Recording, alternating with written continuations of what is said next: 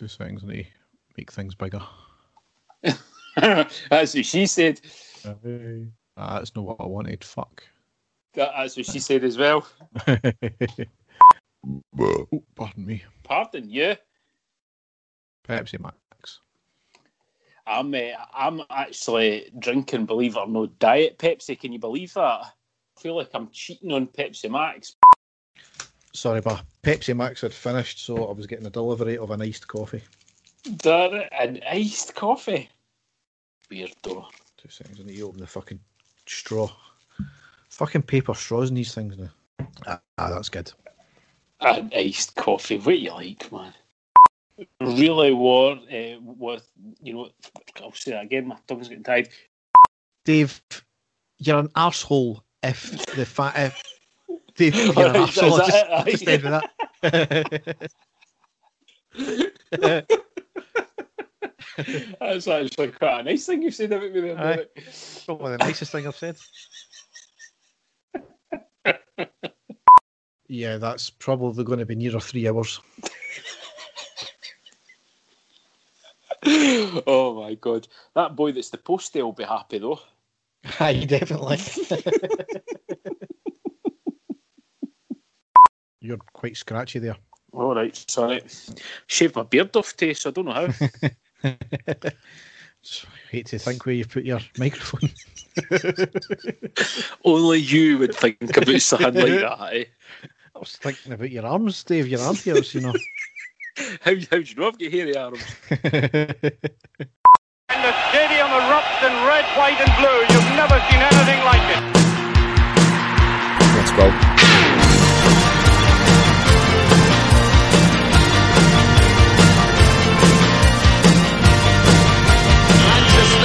Manchester, brace yourself. Rangers are coming! Hi, everyone, and welcome to the next episode of the iReady podcast. As ever, I'm your host, Derek, and with me is my co host, Dave. How you doing, Dave? Derek, I've only got one thing to sing. Sweet Caroline, do, do, do. Now, Derek, to the untrained ear, that was me singing do, do, do. And to the trained ear, that was me singing do, do, do. That's all I've got to say about that. I'm just hoping there's no deranged people out there that want to maybe go, you know, take a, a sound clip of this and maybe put it on TikTok and and alter our voices at all, Dave. Well, as long as it's not by somebody called Willy Wanker who posts it, then I think I think we'll be all right. But I mean, that's you know, that's it's it's very plausible, Derek. Absolutely, anything is possible in this digital age. But Dave, we have got an absolute ton of day stuff to go on. We've No, got six if, games. no, no, if no, that's hardly anything. I mean, that's Well- that's like back back to the good old days, like four years ago, mate. You used to do that, no bother. Some, I, I was counting up the other day. Some of the, the actual pods we used to do were like maybe ten matches we had to cover. So we are nearly back there, nothing. but nah. But yes, what a podcast we've got. We've got everything in the kitchen sink. We've got wins, we've got draws, we've got losses, we've got cup games, we've got us lifting the title, we've got I'm not even wanting to say it, we've got some madness on from the weekend there. Utter, utter madness, yes. But we'll see what happens in the next couple of hours because I think it's going to be a long podcast. So I hope everybody puts their podcast on two times speed like I do with every podcast now because it's going to take a while to get through all this. Does that mean that my voice will sound even more irritating than it, than it already is, Derek? Is that what you're trying to tell me? No comment.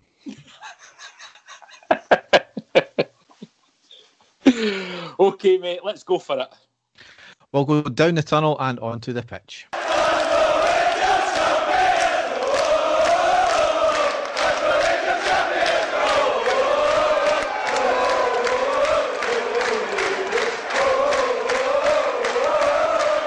The first of the six games we've got to cover.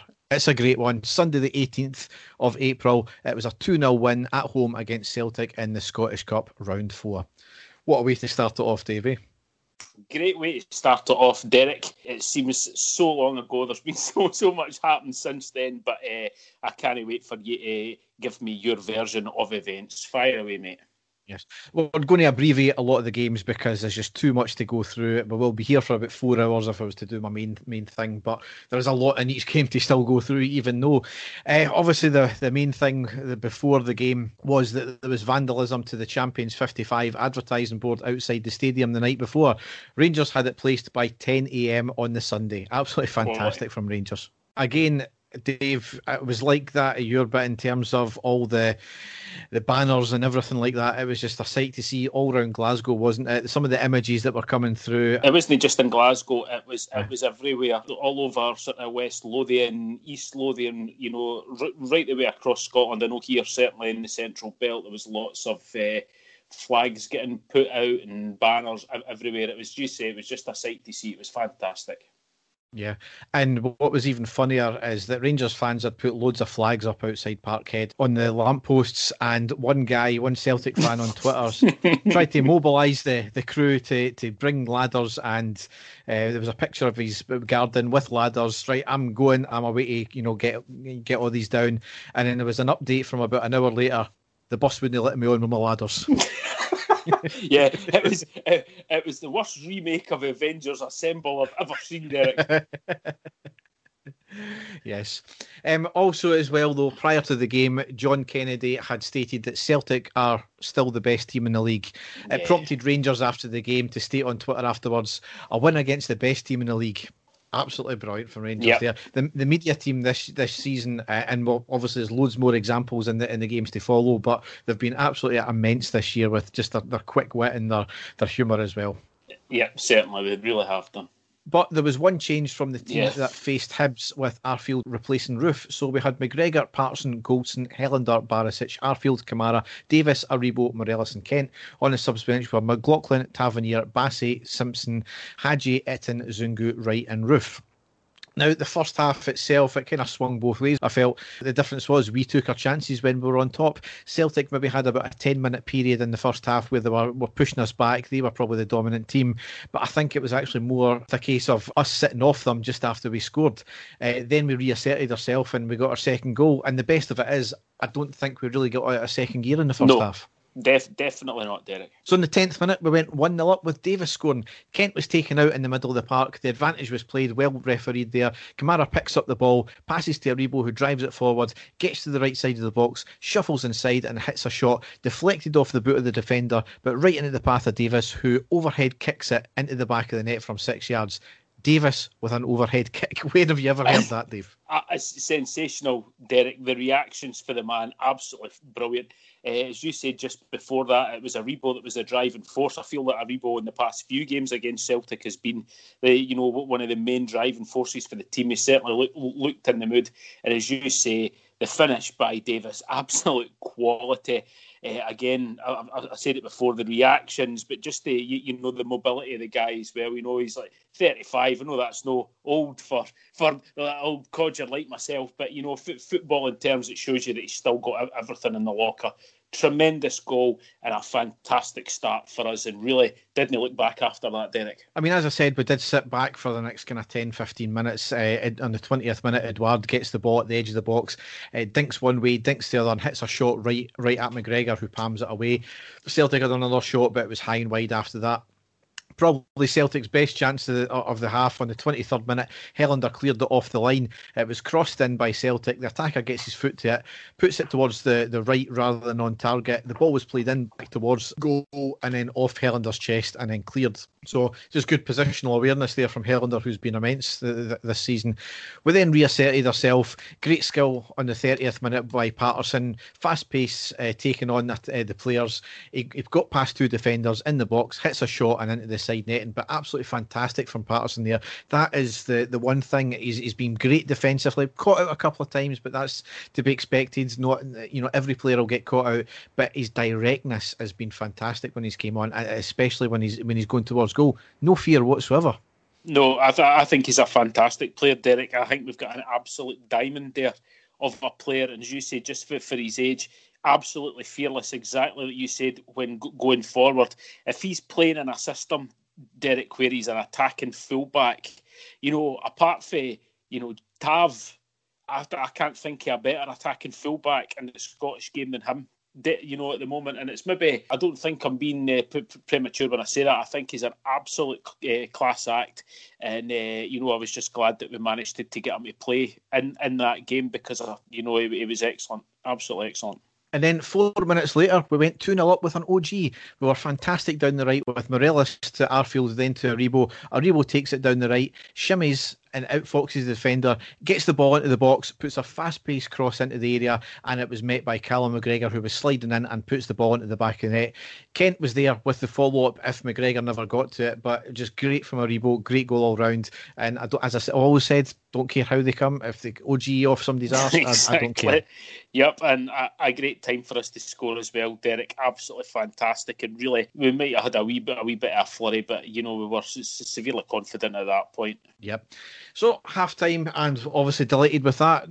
Obviously, Celtic had a 10 minute period, but we were largely on top, and you know, we're 2 0 up. You can't ask for much more. Nope, definitely not. Yep. However, in the second half, Celtic did come out the traps right at the, the, the, start in the 45th minute. Great save by McGregor after Celtic get the ball forward into space. They had a shot at the edge of the box and a diving save put out for the corner.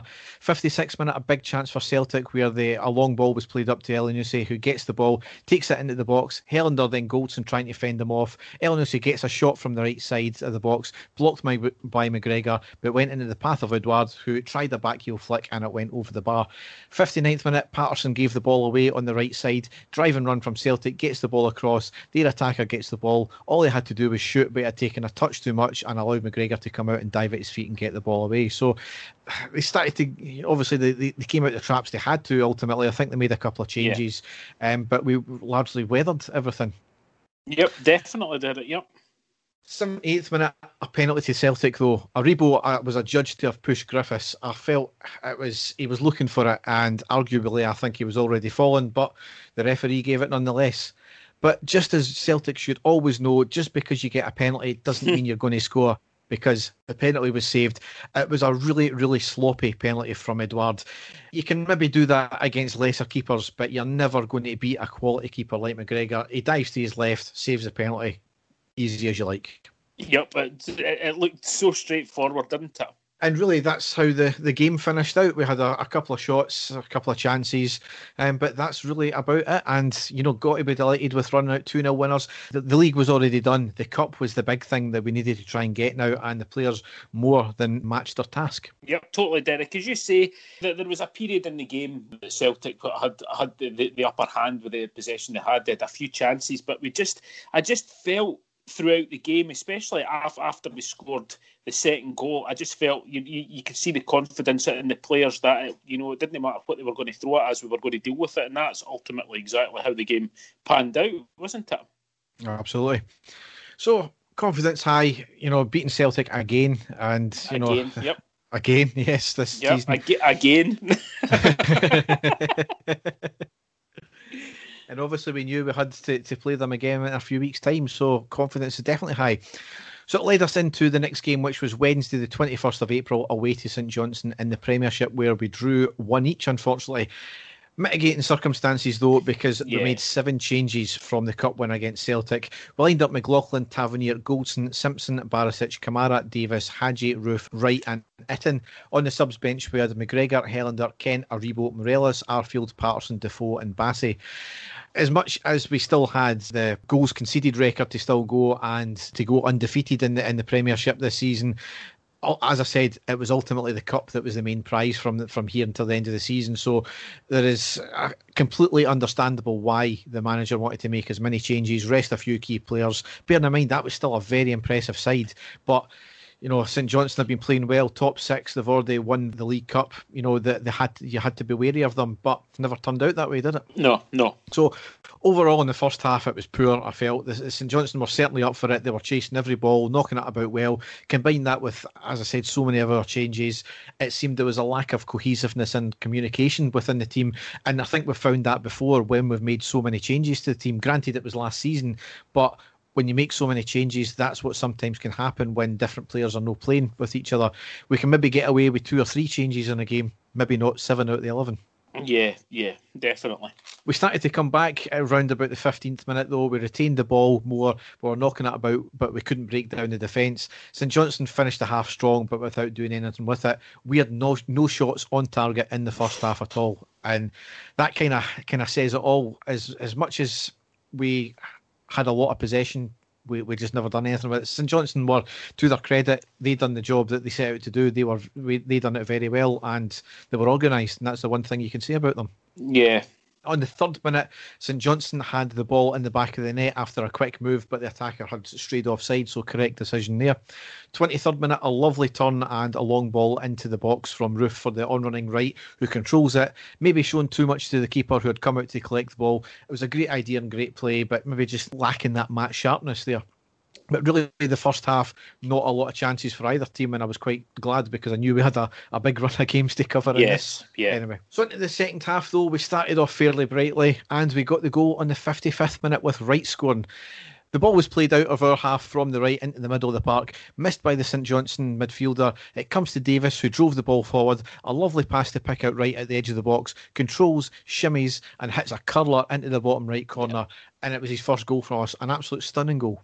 It was Derek, and he was maybe one of the sort of shining lights of the game because, as you say, there wasn't much happening there wasn't much happening for us, but he just he always did look lively when he came on, and it was just an excellent. It was a, a well worked goal, great play again by Steve Davis, as you, say, to pick, pick the ball up in midfield, drive forward, great pass through, and an excellent goal by Wright, a fantastic goal, especially as you say, it would be his first goal, so one that he'll remember for, for a long time. And I think if we were looking back at that point, we would say if there was anybody that deserved it out, out the team so far, it, it would have been Wright, you know, to get you get that goal. So absolutely absolutely delighted for him. And again, I think it's it shows you the team as well, Derek, because I don't think there's hardly any players at all, if any, that haven't contributed to the season you know, throughout the whole squad. So it's, it's fantastic for him. And uh, as you say, without playing really, really well and really dominating, it was just great to get that that, that opening goal. And we were just hoping and uh, hoping at that point that that would be get us, you know, spurred on to maybe start playing a wee, wee bit better and go and try and get another one. Yeah, absolutely. And that's the thing at that point as well given the lack of chances for both teams, the fact that we went 1 0 up, you thought, yep. Ah, this game surely, surely got to be it for us. However, nearly two minutes later, we contrived to undo it because a penalty was given to St Johnstone. It was deemed it was a handball from Wright, apparently, seemed to come off the inside of his left arm at the shoulder. Uh, it would have been harsh if it was given. However, there was absolute confusion because the referee gave it. The referee then didn't seem to know what to do. The players were remonstrating. He pointed again to the spot. The player was about to take it. The linesman called him over and overruled him, so no penalty was given. Just absolutely yep. baffling scenes from what happened there from the officials. Yeah, t- totally. As you say, Derek, it was like amateur hour, wasn't it? The penalty, it's definitely a penalty. Then it's no, then it is, then it's no, and then eventually it's not given. As you say, it was a soft one, uh, but but the referee just looked really, really poor. Didn't look like he knew anything about the rules, and what to do, and then in the end, for, for it, the, the way that it goes, pleased for us, obviously. eventually, it was going to be a penalty, but as you say, it was. It was like amateur hour at that point. 62nd minute, Tav off, Patterson on. 68th minute, Wright and Davis off, Arfield and Kamara on.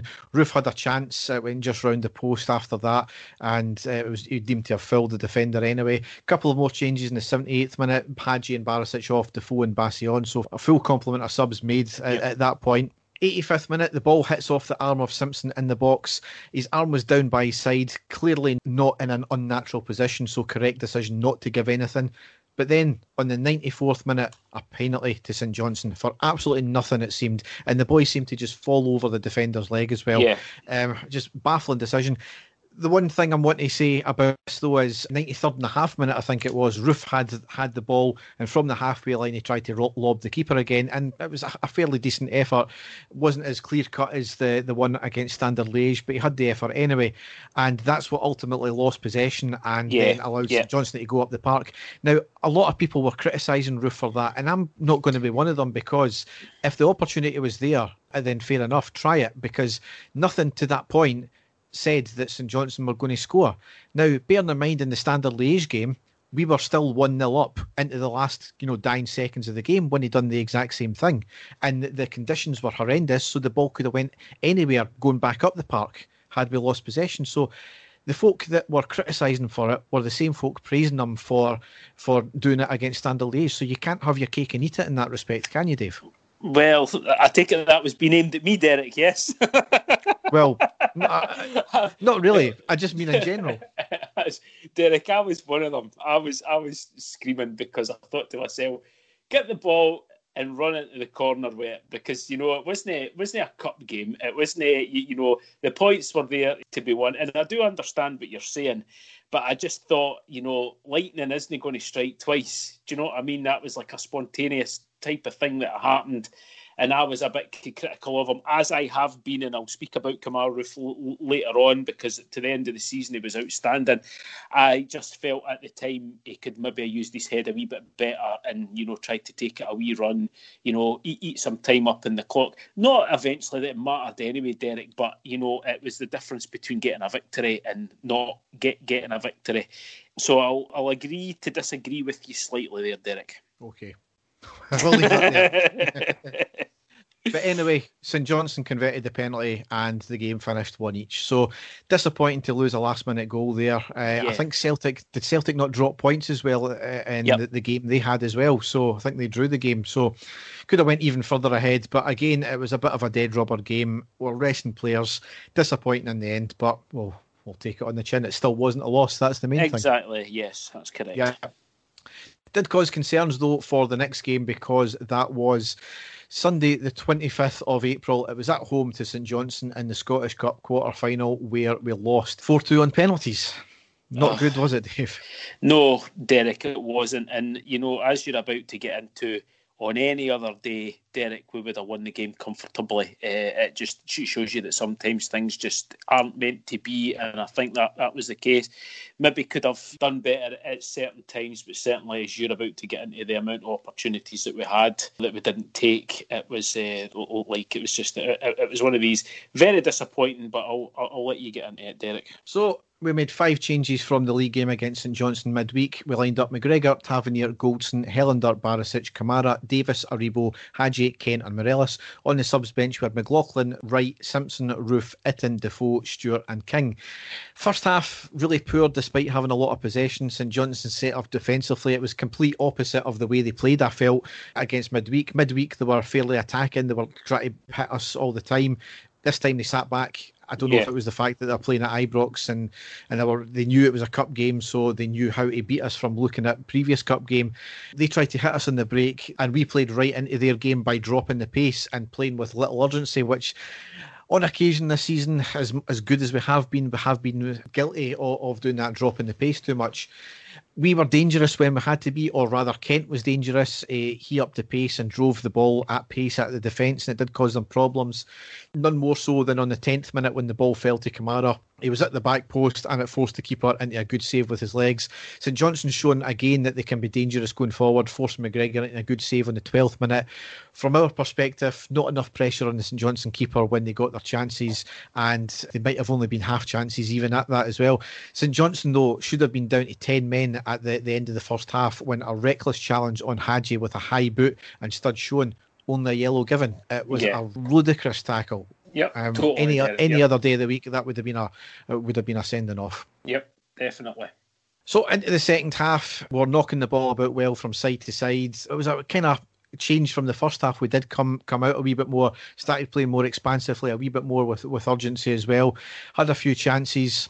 61st minute, we broke forward on the right with Tavernier, puts in a great cross into the back post. Morelos does everything right and gets a powerful header to it down to the left side on the inside of the post and it spins up into the arms of the keeper.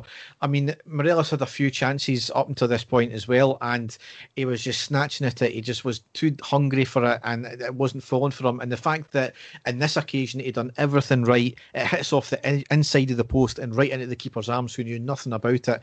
It, it kind of just looked like that this is not going to be night. I, I, I, had that feeling as well, Derek. I, I, was like you, as if he was trying too hard. You know my feelings on Alfredo. I absolutely adore the guy, but he looked really, really desperate to you know to try and get in rather than he's you know the way that has been playing very composed. If it's not going to happen for him, he's damn sure I'm going to make it happen for some, somebody else. But as you say, it was just it was as if he was just trying a bit too hard, and that chance that you've just said there kind of summed it up for me. And I just had a bad feeling at that, thought that this isn't going to be, be your night tonight. Yeah. On the 80th minute, he had another great chance. A lovely cross from Kent from the right to the back post. Falls to Morelos in space, who heads it back across towards goal. And the keeper gets his legs to it to keep it out. Again, it was I think the keeper in the right place at the right time. Yeah. I don't think he knew much about it. Again, Morelos did everything right, and yep. that's that's the way it happened. 82nd minute, O'Halloran he got in the box on the right, but only after he, he fouled Helander, which nothing was given for. He gets a shot off, but it was blocked by the legs of McGregor, and that's really how the, the 90 minutes ended up. It was a much better second half, but no breakthrough. St Johnstone were camped in their final third. It was all us, a lot of possession, a lot of chances, a few missed by Morelos, a couple of unlucky ones. And as I said, O'Halloran really the only chance that St Johnstone had. So into extra time, 96 minute corner from Tavernier from the left, in at the near post, flicked up off Helander off the ground, and a great save by the keeper high at the near post to prevent it going in. 98th minute, drive and run by Kent down the left, was clipped as he went by the player, but he kept on going, a lot of possession and regained it. It got into the box, a great recovery tackle to put in, uh, put it out for the corner. 102nd minute, Goldson clearly taken out by Kane, foul given, but no second yellow cards. It was a booking every single day of the week. Totally. Uh, they and and at this point, they should have had three off by this point because I think Wotherspoon, Kane, and Craig had a number of fouls and never given the second booking. Yeah. So into the second half of extra time, 105th minute, shot by St Johnstone just by the right post. 108th minute, a long ball played up by St Johnstone. Got the break of the ball off our player. O'Halloran gets in front of Helander, gets a shot off, but McGregor narrows it down at the angle and blocks the shot. 111th minute, Helander off, Simpson on. Helander had picked up a knock from the previous play. 113th minute, St John's corner in from the right, not cleared, ending in a shot from outside the box. And then on the 116th minute, we went 1 0 up with Tavernier scoring. A lot of possession, ending in a fantastic cross by Aribo into the back post where Tav was waiting to pop it in with his head. One of the few great crosses that was done all night. And you thought, four minutes of extra yep. time to go. That's it, done and dusted. I didn't get to see it, Derek. I was travelling to my work at that stage. I had got time off to start late and you know when I do things like that incredible things happen like we actually draw and it goes into extra time. So I actually missed it. And I was listening to it on the radio and I was cheering when I was driving my car on, on the way th- through to work. And just like what you said four minutes to hang on that's all it was going to take it was four, was four minutes. And I thought surely we've done enough. Surely and then as you're about to allude to, it didn't quite work out like that. And then the unthinkable happens on the 121st minute, St Johnstone draw level. It was a corner. Ah. the St Johnstone keeper headers it, hits off his own player who knew nothing about it and rolls into the back of the net. What is more galling is the fact that nobody picked up the St Johnstone keeper. He was wearing a fucking luminous yep. top and he was like six foot five. Exactly. How can yeah. nobody pick him up? It was terrible. Mark and Derek. Absolutely shocking. Helander has been huge for us this season, Derek. I think he's he's, he's been a very much of an un, unsung hero. I honestly don't think that we, we would have conceded that goal had Helander stayed on at that point. It was dreadful defending, dreadful marking when we just completely let ourselves down at that stage, and you just knew as soon as we conceded that goal, that that was us. We, we, we were going to go. It was going to go, go, to penalties. It was going to be St Johnstone got their, you know, one of their very few chances, and, and they put it away. But as you said, Derek, it's just so bad when you look back at it. When you see the circumstances, the size of the guy for one, he's bloody massive. He's huge, and then as you say, with that top on, he stood out like a Belisha beacon in the middle of the park. There's no way that, that nobody could have not possibly have saw him. I think that's what was more frustrating than anything else. Yeah, absolutely. And so that was last kick of the ball, and it went to penalties. And I just didn't feel confident at all. I think you could tell by the yeah. players they didn't look confident either. And yep. of late, we haven't been very good with penalties, and as it turned out, was really the case. We yep. went first. Tavernier steps up, misses down the middle, and the keeper saves after diving the wrong way. St Johnstone score next. Barisic then scores to make it one each. St Johnstone scores. Defoe, Defoe scores. St Johnstone score again to make it 3 2. And then Roofe misses. All St Johnstone had to do was score the next goal, which they did and made it 4 2. And we're out the cup just like that. And it's one of these things, uh, a lot of folk were going ballistic at the players I don't think you can. It was only our third loss in all competitions all season. I know. No, no. Yes, absolutely disappointing to go out that way. There was a big issue with the team in the first half. They just couldn't get going at all. St Johnson, to their credit, were fantastic. It's the way to play against us. Everybody should know that by now. We need to get better at when teams close down like that. We had more than enough quality to beat them. As I said, all credit to St Johnson, but really disappointing in the end. Yeah, to- totally. St Johnstone had a game plan, Derek. They stuck to it. The game plan worked for them. A f- a- quite a lot. I'm not even going to say a few. A lot of decisions went completely against us. As you say, what happened with you, you know the referee? They could quite easily have been down quite a few players with the you know the challenges that had been going in and, and the fouls which went against us and just bit- bitterly disappointing. It's been a fantastic season, Derek, and you know for it- for us to know that at that at that stage was going to be probably the, the biggest game in the season at that point, and for it to happen like that is is very disappointing. And I'm sure the players were absolutely gutted as well. Eh, Derek, it was just it wasn't how we were wanting it to, to pan out. We were wanting to be in that cup final coming up on this Saturday as well, just to put the icing on the cake, but it wasn't to be, and it's maybe the, the one thing this season that has been very disappointing is the cup. We get into a knockout phase that we've not been able to overcome that, which is quite gutting for us. And as what's you know, Gerard said, you know, one uh, one trophy out of nine is, is not good enough for a club like Rangers. So it's something that they, they must do better on. The players know that, and given their heroics this year, and let's know I've got a bit later on about what they've actually achieved this season. Yeah, Three losses all season, and unfortunately they've came in cup in two cup games. Now, or really, you've you, they've No. came in three cup games really. So you can check the tight time on this just just in case I'm I'm getting my facts wrong. But something that I read the other day. Am I right in saying that Rangers have never been beaten over 90 minutes this season while Helander has been on the park? I read that somewhere the other day, and I thought that's quite an incredible stat because I don't think he was playing when we got beat by St Mirren in the other cup game.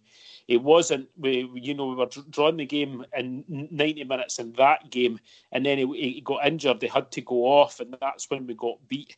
And I'm trying to think if he was in the match against Slavia Prague. I don't know if he was playing in the game that we got beat at Ibrox or not. But if that's the case, it's quite an incredible start. And I don't know if that's you know got a lot to do with it. Like I said though, Derek, I think if he had been on the park for the full time, I don't think that that goalkeeper would have got the space there because I, I am always v- very confident when it's him and Goldson at the back, and these things happen. But you know, just extremely disappointing for, for us. But again, Derek, we, we were also trying to be upbeat. We, we all know what was the most important thing for us this season, and I think just the fact that we'd done it so quickly, we got it wrapped up. You know, we were really all hoping and praying that we were going to get the double, but it wasn't to be. I mean, put this in perspective here. 2008, we were going for the quadruple, and we came within the last day of the season and the final of getting that quadruple because 2008, people forget that we actually won the domestic cup double that Yep. year. No, no, I know. Yep. So that that season is actually classed as a failure. Nobody likes that season because we, we never won the Europa League and we never won the, the, the league as well. But we still won the domestic double in terms of the, the cup. So you can't say we win the league and this league's a failure because we, we never won the two cups. So put that into perspective that way. No, so it's it, it- it's not that way, Derek. And again, we go back to it again. You ask anybody if you could win one trophy this season, what's it going to be? It's going to be the league. You know, hundred percent. You know that's it, and we managed to do it. But this would have been, I'm sure, this is a big regret of the players this season that that happened. But uh, it is the cup, and these things happen. I hate to bring out the the old sayings in, in football, but in a cup game, anything can happen. And unfortunately for us, it did. Yeah. So we had a massive game to bounce back on, kind of just like we did when we lost against St Mirren as well. It was Sunday, the second of May, at home to Celtic in the Premiership, and it was a fucking demolition of them. was, It, it was really was. tremendous, Derek. It really was. I'm looking forward to your summary of, of this game because I, I thought Rangers were absolutely t- terrific in this game. So Rangers and Celtic and every other club in the UK took part in a social media blackout during the weekend of this game as a stance against social media companies not doing more to stamp out all kinds of abuse. It was a big loss, especially during Old Firm weekend, so it was obviously make, trying to make an impact. Again, I'm not really sure that's that's going to make much difference because social media companies don't really care until you start hitting them in their sponsorships and and the way they make their money. It's not going to going to really care. And as we've seen since, you know, with everybody's seen you know racial and, and sectarian abuse online, but you just need to keep plugging away yeah. at this thing. Of note, though, Andy Walker was absent from co commentary duties with Sky. Rangers since confirmed he was banned after comments he made all around the Super League talk, where he stated that Rangers and Celtic would jump at the chance to sign up to similar, especially Rangers in their perilous financial state. yeah, He's like a dog with a bone, eh? It's unbelievable. I want to know where he gets his information from. It's so amateur. It's so Celtic Ned Twitter, isn't it? It's like c- c- coming away with stuff like that when you have absolutely no evidence to back it up. It's incredible. I mean, firstly, it's nowhere near true, and if anything, it's actually Celtic have got more money worries than, than us just now. But as a trading company, comments like that can have a negative impact. So on any potential or current investors, and also the stock stock market. So you can't just make accusations and make rumours up like that and, and treat them as facts. Just so Rangers are quite right in what, what they're they're saying, but not to be outdone by that. Right on our coattails, Celtic also banned him on the back of his comments about their Dubai trip. Comments he made months previously. Yeah, but they couldn't see fit to, to ban him at the time. So as, as at ever, the time, yeah. Yeah, as ever, always on our coattails. But yep. the game anyway, Helander and Arfield were out and won't play again this season. So we lined up McGregor, Tavernier, Goldson, Simpson, Barisic, Davis, Kamara, Aribo, Kent, Morelos, and Roofe. On the subs bench were McLaughlin, King, Hagi, Stewart, Wright, Itten, and Defoe. It was a slow start with Celtic having a majority of the possession and they were playing with pace. However, around about the tenth minute, I felt we started to. That's when we started to battle them. Yeah. Mm-hmm. On the seventeenth minute, Simpson was given a yellow card for Edouard backing into Simpson, then going down a absolutely baffling decision. He had his eye on the ball the whole way. The only person that could have done anything differently about that is is Edouard. He clearly was looking for it. And I felt at that point, here we go. Are we going to have one of these referees? Yeah. Because apparently it was his yeah. first ever Old Firm game as well. Yeah, I know, and I don't want to discourage the guy, but I felt in the last few games that he's came in, he has looked a wee bit hesitant, Simpson, and I thought, oh god, that's like the last thing that he's going to need is such an early yellow card, especially in, in this game, and I thought they'll definitely try and play for that and do more. But a few times it looked shaky, Derek, but thankfully throughout the whole, he, he managed to handle himself all right. Absolutely. 25th minute, Aribo loses the ball in midfield. Elyounoussi drives the ball forward, hits a 30 yard shot. McGregor gets a touch to it and pushes it onto the bar, back into play, and then we regain possession. Poor by Aribo there, but what a fucking save by McGregor once again. Yeah. Incredible, Derek. Absolutely incredible. And again, it shows you the concentration levels the guy's got as well, as well as the reactions, which are, you know, superhuman. But the, the concentration levels, you know, at that point, absolutely tremendous stuff but by him again. Absolutely brilliant. Celtic must Celtic fans must hate him almost as much as they hate Dandy Goram for for breaking their hearts, especially this season anyway, because he's been absolutely tremendous. I mean, how he does it is just, uh, yep. as Gerard said, you're fried up at talking about him because he just pulls off stuff like that time and time again. Yeah. Amazing. But anyway, a minute later, though, we went 1 0 up with Roofe scoring and a red card for Callum McGregor at the same time. McGregor fouled Kamara in the Celtic final third. The ball broke to us. The referee played on, which was brilliant from the referee. The ball was down the left, played to Kent, hits a shot at the edge of the box, and Roofe was goal side, chest it into the net. McGregor was given his second yellow card as we were celebrating as well for the foul just a few minutes beforehand. But the goal itself, what vision and what ingenuity from Roofe to chest that into the back of the net there. Derek, at first, at first, when I watched it, I thought, oh, that's like a deflection off the roof. That's what I thought because there's no way that that was going in. Then again, I thought he had maybe hit it with his shoulder but when they slowed it down, it shows it's an absolute class goal. It shows you the angle that he got, and that you know it was one hundred percent. He meant to do it. it. It wasn't a fluke. He knew that he was going to stoop down to be able to get ahead to it, to get his chest out, and not only just stick his chest out, but guide it into the goal with his chest. Hats off, absolutely fantastic. I, I don't think we've talked about the goal enough, actually. Even when I've watched it back, you know, when it was on Sky, it was on BBC and stuff like that. It was just, it was a fantastic goal, just brilliant by him. Really was brilliant, great goal. And just the, the red card itself as well. Callum McGregor, maybe about 10 minutes before, five, 10 minutes beforehand, picked up a, a yellow card, shocking challenge. So, quite rightly given a yellow card. Yeah. And just before the goal, obviously, he fouled Kamara. And uh, again, it was more or less the exact same type of foul from behind, late, with shown with studs, justified yellow card, and the referee was absolutely fantastic, allowing the play to go on and then pulling, pulling him back once uh, once the goal had went in. Uh, so very yeah. well done, referee there. Nobody can have any yeah. complaints, but as, as we'll nope. get into, what they did. However, as is always the case, Celtic pulled a goal back three minutes later on the 29th minute. It was a corner in from the left into the back post, header back across, nobody picking up Edouard who runs and heads the ball. Poor marking all round from the header back across the, the goal and then to not tracking Edouard's run again. It's silly wee things like that when we have lost goals. That's what's what's cost us, just silly wee errors like that. Yeah, no, is, Derek. You're, you're right. Again, I hate to, to bring it up. I feel that we're just so much more organised at the back when the when Helander's playing in there. You know, again, it's another defensive partner for Goldson at the back.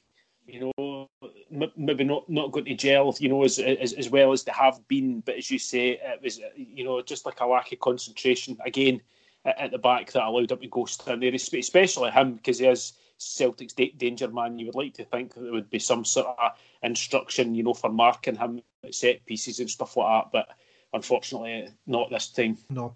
However, we did regain control of the game pretty much straight away. We were getting right up the park. We had in the 30th minute a long ball into the box from Tavernier on the right. Roofe tries to head it, comes off the Celtic defender, back to Roofe, who has a shot and saved by the legs of the keeper. Flicked up and then cleared.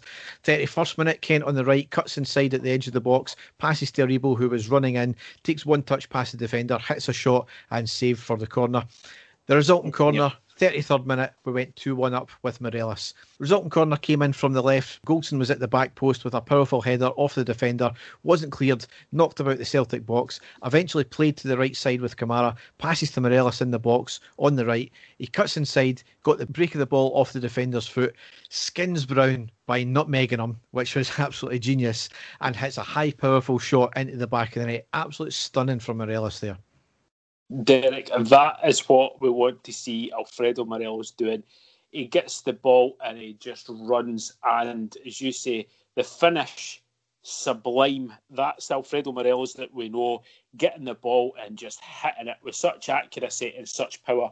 But as you say, the build up, that nutmeg on Scott Brown for that to be his final old firm game against us that was the icing on, the cake. You know, I think there was more people, a lot of people cheered more for that than actually when the goal went in because he took the utter piss out of him. I'm sure he took great satisfaction out of that himself because we know the battles that they've had over the past few seasons. Delighted for Alfredo. The monkey was, you know, off, off his back in the last goal for him game that he scored uh, the header against them because everybody was going on about him no scoring. And that to me tremendous goal, and that that was us in cruise control after that. Derek, I honestly did not see a way that we weren't going to win the game. You could just tell that our players were well up for it at that stage. But uh, you know the, the goal's fantastic. You know, I still th- th- thinking about it just now. Delighted for him and just, just tremendous. I mean, it's when we lost the goal when we when we when Celtic drew level, and then from then until we scored the, the second goal we were like absolutely possessed. I've only ever seen that before in top European teams when they've yep. Lost a goal and then they've realised, right, we need to up our game and they just absolutely batter. It's almost like it was an annoyance. They were pissed off that they lost the goal. Fuck it, we're going up and we're up in 10 gears and we're just absolutely rattling them because that's what they did until they scored the second goal. Yep. And I know what folk are going to say, some of the orcs that are listening, and just now, hi, up by the way, if you're listening, but. Some of the play this season has been like Barcelona. I, kid you not. The one touch, tight control, the the way we can pass about, the the goals we've scored has been incredible. And I think that was highlighted in this piece of play right from when we lost that goal. We just were like possessed. We went for it. We never gave up. We were chasing everything. It was incredible to see. Fantastic. And then it was really half time. So Delighted with that, obviously. Celtic down to 10 men. We're a goal up, playing very well. Yep. First 10 minutes of the second half, it was all us putting a lot of pressure on Celtic defence, but not putting their keeper under pressure, looking for the perfect angle. Best chance was when Davis got the ball in the middle, had the opportunity to shoot, but he delayed it and delayed it, tried to thread the pass through to Morelos. However, Morelos does as he often does, drifted offside. 55th minute cross in from the right by Forrest for Celtic. Turnbull with a 50p diving header and out for the goal kick. It was a dangerous move. If he had got it on target, could have been a different story. However, two minutes later, we went up the park and we got our third goal with Roofe scoring. A lot of possession and pressure. Kent in the middle at the Celtic box, passes to Roofe, who threaded the ball through to Barisic on the left. Roofe checked his run. Barisic with a lovely cross into the middle. Roofe, almost unnoticed, made a charging run and headed into the left of the goal.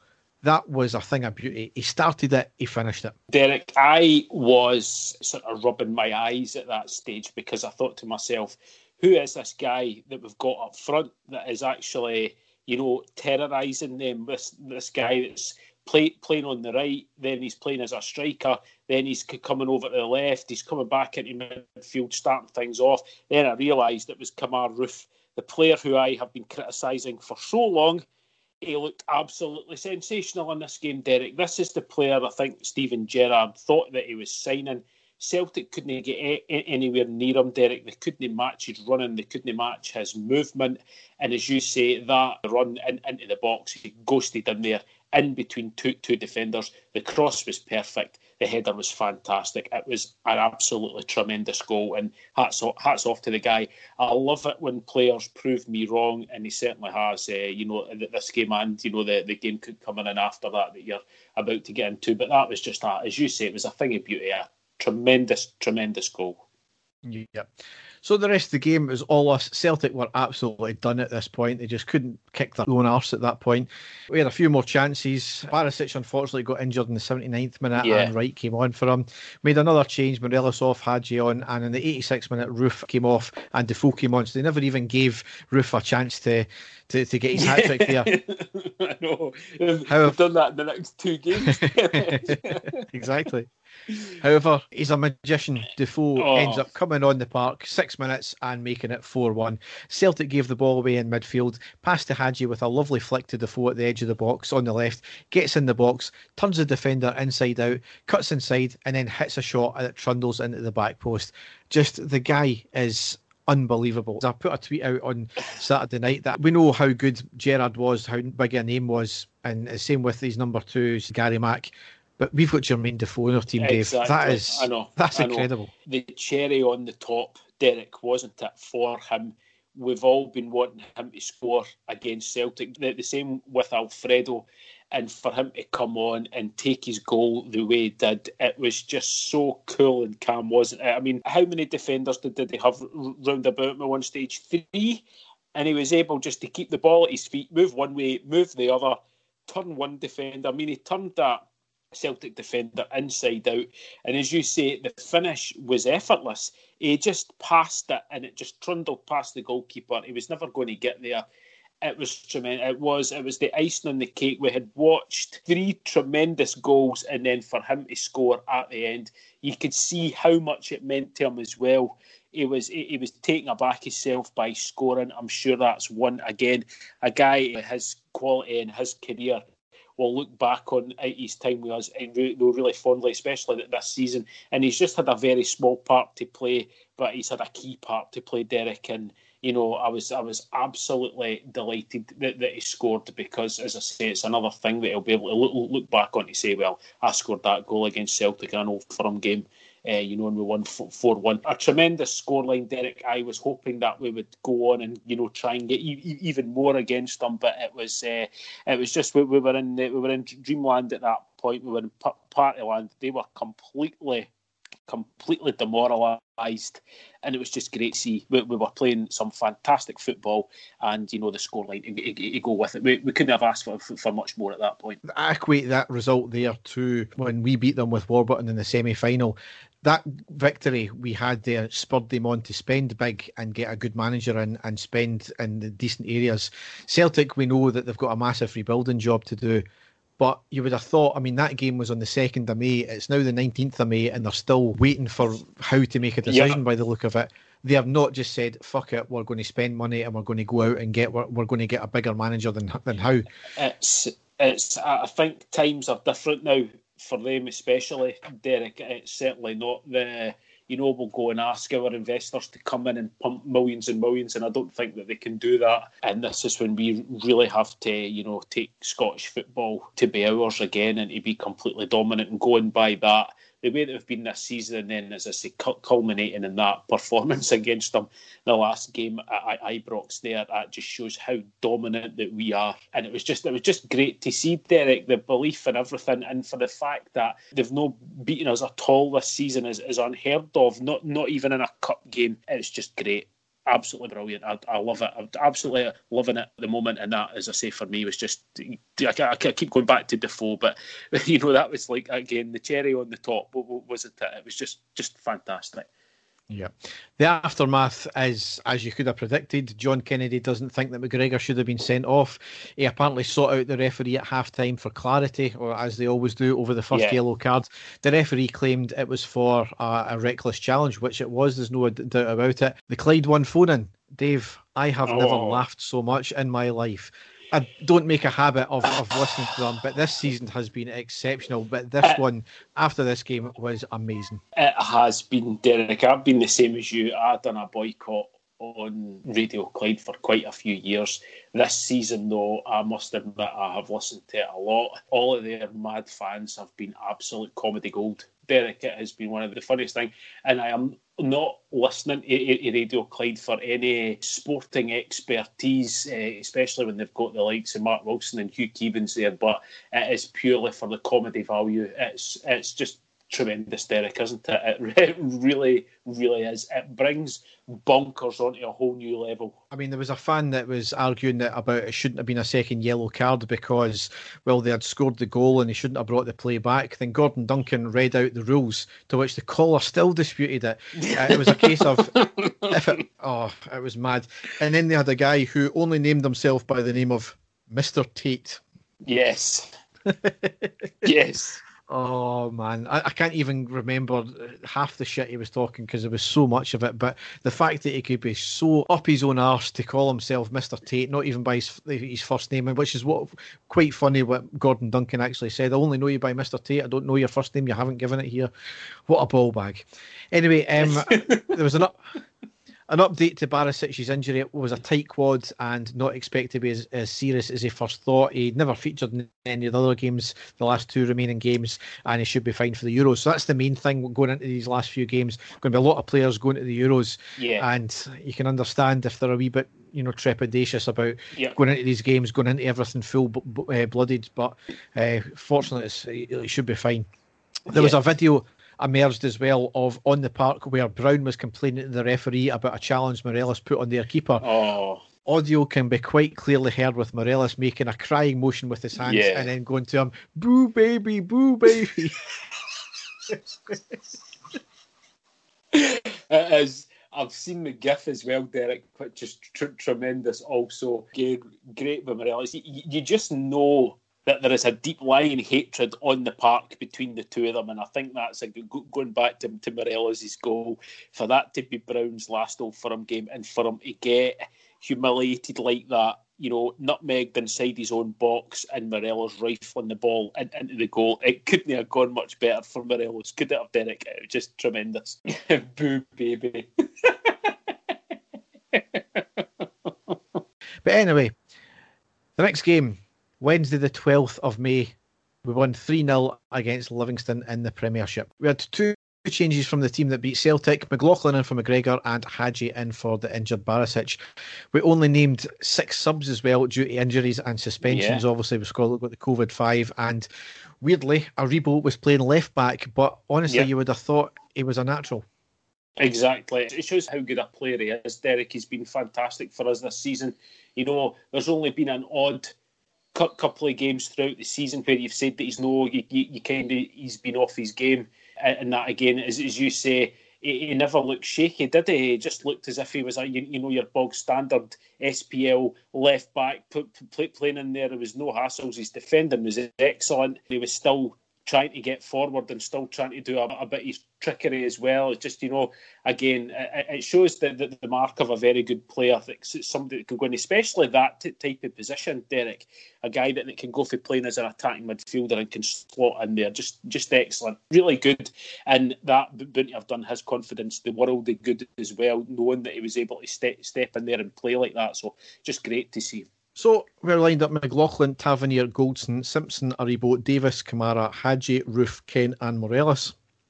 On the subs bench, we have McGregor, Defoe, Itten, Wright, Stewart, and King.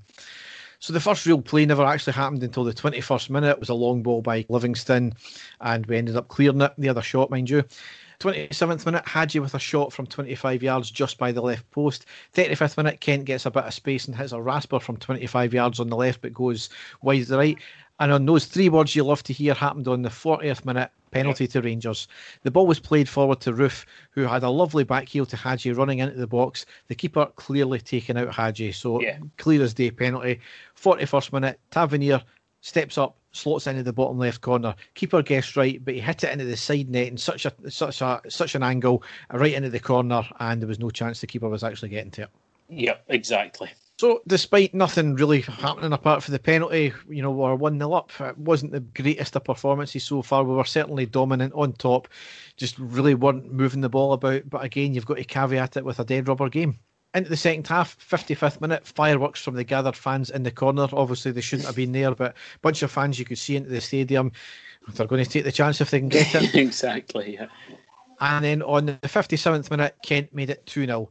Tavernier drives the ball forward on the right. Lovely dinked long cross ball to Kent in the middle. Kent with a first time cushioned volley to pass it to the right to Morelos, who then crosses back to Kent, who slides it home. Great goal. Yep, fantastic goal, Derek, as you say, and you know came at the perfect time as well. At, at that point, he was making it uh, no, no an easy game, you know, for, for the rest rest of the match. But certainly the players were able to sort, sort of relax. They had the win in the bag, and you know, great for Kent as well. He had a fantastic game up until that point, so really, really pleased for him. Yeah. Once again, though, we nearly outdone ourselves as well because in the 59th minute, two minutes after we scored, the ball was in from the right by Livingston, knocked away by the head of our defender, but only to the edge of the box, where Livingston player hit a slice shot off the bar, up in the air, and then punched away by McLaughlin. So living dangerously just after yeah. a goal again. 68th minute, cross in from the right by Livingston, deflected into the path of the attacker, who had an open goal from six yards and side foots it off the outside of the post, out for the goal kick. An absolute shocker of a miss, wasn't it? Really was Derek. It was totally couldn't believe it. And, uh, and as I'm sure you're about to get into it, wasn't the first, uh, you know, great chance that he had to score that boy, was it? No, certainly not. Made a couple of subs and the 80th minute, Roofe and Morelos off, Itten and Defoe on. And then on the 82nd minute, Hagi puts us 3 0 up. Lovely strength by Aribo on the left to shrug off the Livy player.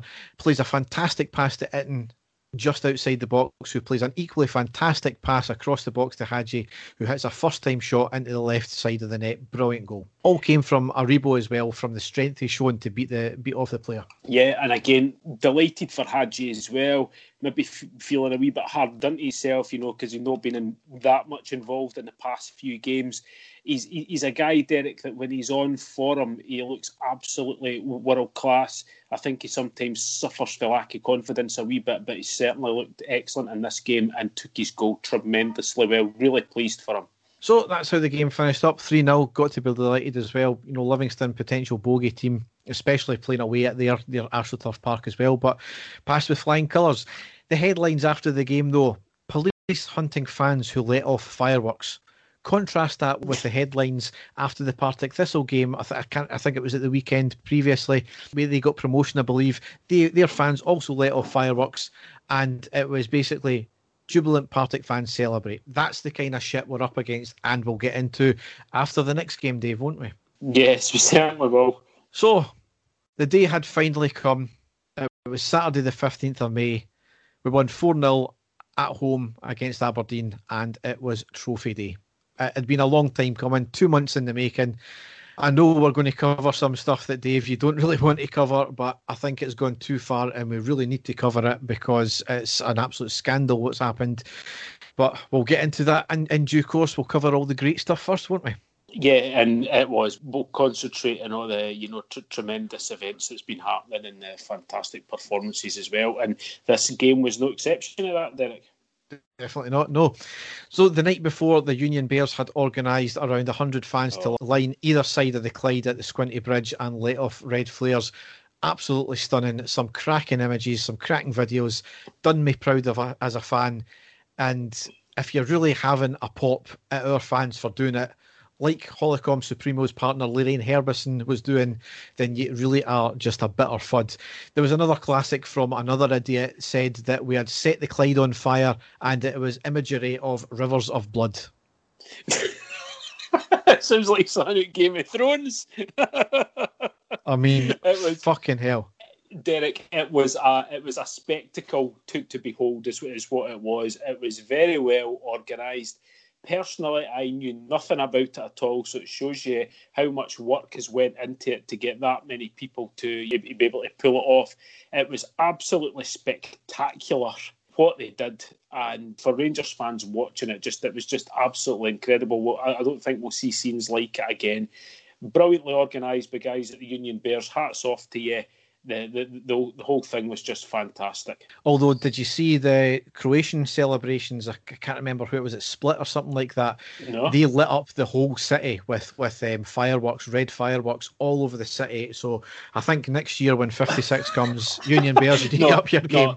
No. That's for when we win the Champions League next season, Derek. oh yeah, right. Absolutely, you're right there. Yep. Next thing here is Tavernier also bought 55 gold coloured bottles of yeah. champagne, put them in a fancy box, which were all engraved, the bottles and the box, with teammates' names engraved on it. Absolutely classy, brilliant gesture as well from Tavernier. Yeah, you can see everything that's came out after it, as we'll speak about Derek. You can see how much this has meant to him. You know, the guy that's been there the longest out, out, of the playing staff, a guy that's you know, had his ups and downs. He's taking a fair bit of criticism, especially by us. Uh, and he's, uh, you know, he's came back. He's proved everybody wrong. He's been fantastic this season, absolutely tremendous. And as you say, that's just a, a great gesture and a fantastic keepsake for everybody that played in, in the team. You know, sheer, sheer class for the captain. Next thing here, it's been hinted at for a number of weeks now. Tinie Tempah finally dropped his song dedicated to her 55th title. and it was called Glorious 55. Now, let's face it, the song's a bit shit, isn't it? But him rapping about no surrender, can you see us now, getting stuck right into Celtic, and the fact that our major musician has made a song about Rangers exactly. is absolutely fuck, it's bonkers. It really yeah. is. It really is, and apparently a lot of the, the vast majority of the phrases used in the song were taken by players.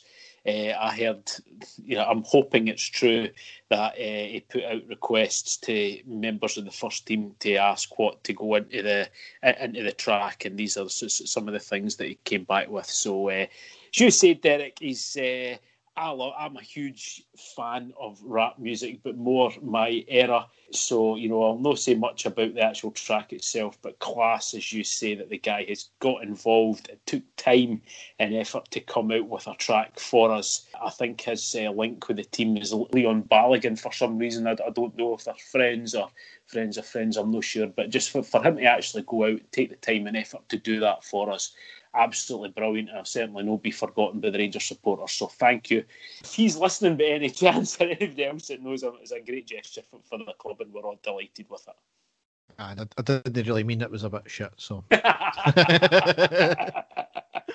it's all right, Derek. I can admit when I'm wrong. I'm not like you. It's all right. Oh, as I said, we'll leave the, the fan issues to the end in the marches. Um, Rangers TV though was an absolute bloody disgrace. It was buffering the pre-match, so I never got any of that at all. Oh. It sort it sorted itself out until really the last twenty minutes, where I seen bits of bobs of it. I missed the last goal. I've not even watched it back yet, and I've only seen bits of the trophy lift as well, and it, live anyway. I missed them even lifting the proper trophy. I was just oh. gutted. As I, as I said on on uh, social media, ten years of waiting, and then Rangers TV lets me down. But it was the thing that worried me the most, Derek. I was sitting watching the pre-game on Rangers TV, and I know that there has been issues. I know that there would have been more than normal or more the usual amount of people watching on RTV. I had a horrible feeling that it was going to happen. That's why I chose to watch it on Sky, and I'm glad now that I did. And it's uh, just had a feeling there would be issues, and when I heard the problems that you were having, mate, it was uh, you know an absolute disaster. And you, you, you put it quite uh, well in your tweet that you'd waited that long to watch us lift the trophy, and you didn't even get a chance to because of poor quality, which is uh, not your fault in the slightest. So, I very, very poor. Maybe the only you know th- th- thing that blighted the day, uh, you know, especially on the park. So, I a bit of a nightmare. But anyway, the game itself, one change from the Livingston game. So we lined up McGregor, Tavernier, Goldson, Simpson, Aribo, Kamara, Davis, Hagi, Roofe, Kent, and Morelos. On the subs bench, we had McLaughlin, Firth, Defoe, Itten, Wright, Stewart, Arfield, and King. And we went 1 0 up on the fourth minute with an OG. The ball was knocked about well on the left, past to Hagi in the centre near the Aberdeen box. Lovely cross to Tavernier on the right of the box, who crosses it in and it deflects off the boot of the Aberdeen defender and into the back of net. Take it everywhere they come. Exactly. uh, and I think at the end of the game, Tav was raging the fact that uh, you know it, he wasn't get, getting to claim the goal because he was told, uh, you know, just after the game that it had been put down as an own goal, so you could tell that he was desperate for that to actually count for him. And I think that would possibly have been his twentieth goal of the season as well, Derek, but yeah. wasn't to be. No. And then it really turned into a very scrappy game. But We were in control, but we're doing nothing. Neither keeper having anything to do. A few wayward crosses from us. Aberdeen trying to hit us in the break, but nothing really coming from either team. And then out of the blue, almost 33rd minute, we scored our second goal with Roofe scoring. Great tenacity by Kent on the left in the Aberdeen half to win back the ball. Ball flicks up. Kent collects the ball. Aribo leaves it for Kent, who makes a driving run down the left, gets past the player, gets to the goal line, cuts it back to Roofe, who has a flick shot and deflected off the Aberdeen defender and at the back it. I would have thought that was an OG, but it got officially put down as Roofe. So chuffed there. Yeah, no, it was. Great move, Derek. And again for Defoe, although it didn't go in cleanly, the the strike that he managed to get on it, because he was at a bit of an angle, the ball was at some pace. It was a fantastic flick in, into the goal. And as you say, it, it's taken a, a bit of a deflection, but you know, I certainly wouldn't t- take it away from him. And excellent scoreline at that point, Derek, again, and, and the team looking really, really confident. Yep, absolutely. On the 39th minute, Kent running towards goal in the centre, clearly taken out. Ref was looking right at it, nothing given. Typical referees, eh? Yeah, yeah. so got to be delighted with that. Clearly on top, 2 0 up, Aberdeen, nothing in it. You know, happy with that? Definitely, yeah. Great, great score going into half time. Again, the players looking you know, like they were well in control at that point, Derek. Yep. And then halftime came and it kind of turned on its head because it was all Aberdeen for the first good part of the yeah. the, the second half. 49th minute, cross in by the left from Aberdeen after some possession, right to the back post. Attacker got a skiff of his head to it and wide. If it was a proper connection, then it was in. 51st minute, another cross from the left by Aberdeen, headed down into the ground, and we cleared. Aberdeen were appealing for handball, but nothing was given. I can't remember how that how that went anyway. 56 minute, Aberdeen with a defence splitting through ball. Their attacker gets the ball, takes it to the left, crosses into Lewis Ferguson with an open goal, who smashes it off the bar from six yards, bounces off the line, and are eventually cleared. Living dangerously at that point there. We really were, Derek, and I'll, I'll, put, I'll put that down as a really bad miss by Ferguson, rather, because it would have looked easier for him to actually just prod that in, into the net. Thankfully, it came crashing off the bar, but we were living dangerously at that point. 59th minute, Goldson with a sloppy sideways pass to Hagi at the edge of the box. Intercepted by the attacker, taken to the right, and a shot hit. McGregor makes a save with his leg and then cleared by the defender. That was a Goldson issue of, of last season, that sloppy play. When do you ever play a, a cross goal, you know, pass like that? Granted, it was at the edge of the box, but it was a cross ball like that. You should never play that, but we'll let him away with that. 60th minute, though, we completely put the game to bed and we went 3 0 up with Roofe scoring. Ball played down the right on the deck, intercepted by the defender, but a sloppy pass into the middle. The ever alert Hagi, who nips in, collects the ball, passes to Roofe, who takes a touch to control and get it forward and hits a shot from the outside of the box and into the back of the net. Great goal. A fantastic goal again, Derek. And it was at that stage, uh, I was sitting watching the game uh, w- with my son, and as you say, Ab- Aberdeen were getting all these chances, clear cut chances. And I said to him, How funny would it be if we just go up the park and just score? You know, that would have been, been so demoralising for them, putting all, all, the, all the effort in, getting the chances, and we just go up. And that's exactly what we did. Roofe, again, in the last two two games, Derek has looked like our main man, very dangerous. And that was just a great move, as you say. Hagi latches onto it and doing what he does best, you know, being the provider. Uh, great ball in to Roofe, who you know went through, as you say, one touch, smashes it in, into the net outside. Fantastic goal and just cruising, Derek. It was great. Yeah, and I'm sure it was you that sent me a stat. Considering you didn't like Roofe, he's now scored more goals this season in the league than exactly. Morelos. Exactly. No, Derek, Derek, I, you, you, you know me. I love everybody that plays for Rangers, but I have been very, very critical of the guy, especially, you know, up until the Celtic game there, I thought he's, you know, ever, ever since he got injured and came back, he didn't look like the player that he was at all. But he certainly made me eat my words in the last two games because I thought he's been absolutely fantastic. And as you say, quite incredible that he's actually scored more goals than Alfredo Morelos, which you know, if if, if you were to look back, you would say no, there's there's there's no chance, but he actually has. So again, it's great that we've got you know these forward players, Derek, that are all contributing to the team. That, for, for me, has been a big part of our success this season. We've not just had to rely on Alf- Alfredo Morelos to score.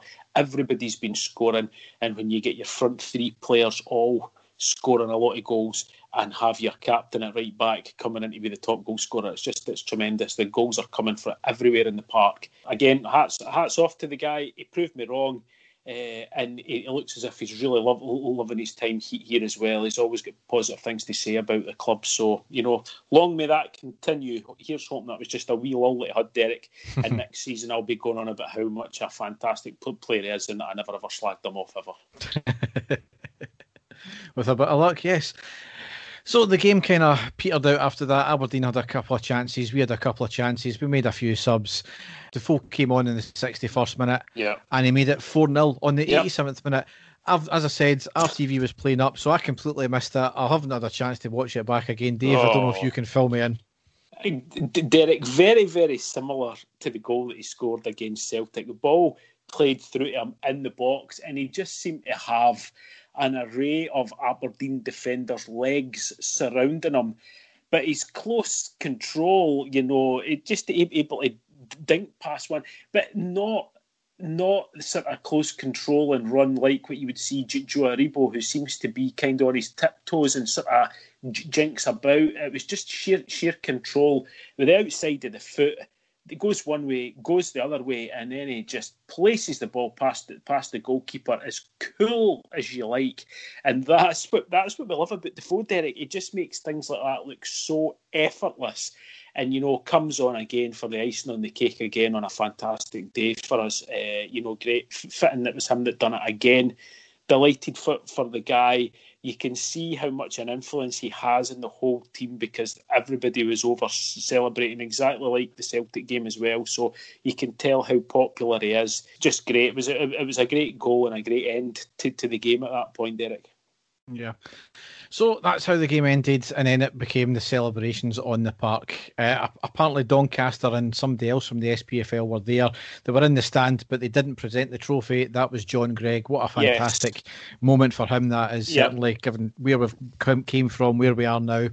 Amazing scenes all around. Morelos, I think it was, tipping champagne all over Gerrard. Yeah. Uh, he was pranking Jack, telling Jack oh, to come and sit down. I was but, hoping that you were going to oh. say this because that this this for me, Derek, was the highlight of the celebration.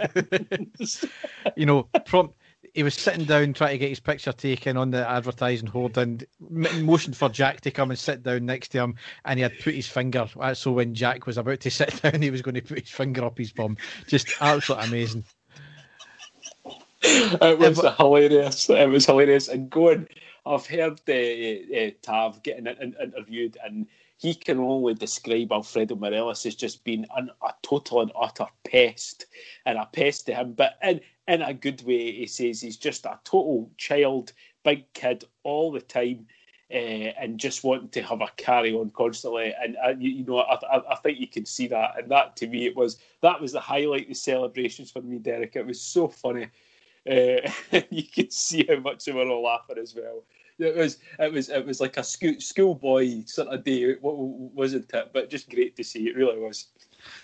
And then there was good, really great interviews with uh, McGregor, Gerrard yeah. Davis, Tavernier, uh, as well on Sky Sports. Tavernier on Rangers TV with Bomber Brown. Bomber was hilarious. He basically yeah. threatened him to stay here for the rest of his career. did, yeah, he certainly did. I would have been, sh- I would have been shitting it if it was Tavernier, to be honest the, uh, the, the the interviews were, were, brilliant as well on RTV. Derek, I sat and I, I, listened to every single one of them, all the players and staff that got uh, interviewed. That's what I did that night. Uh, sat back, and it was just great. You can see how much it means to everyone.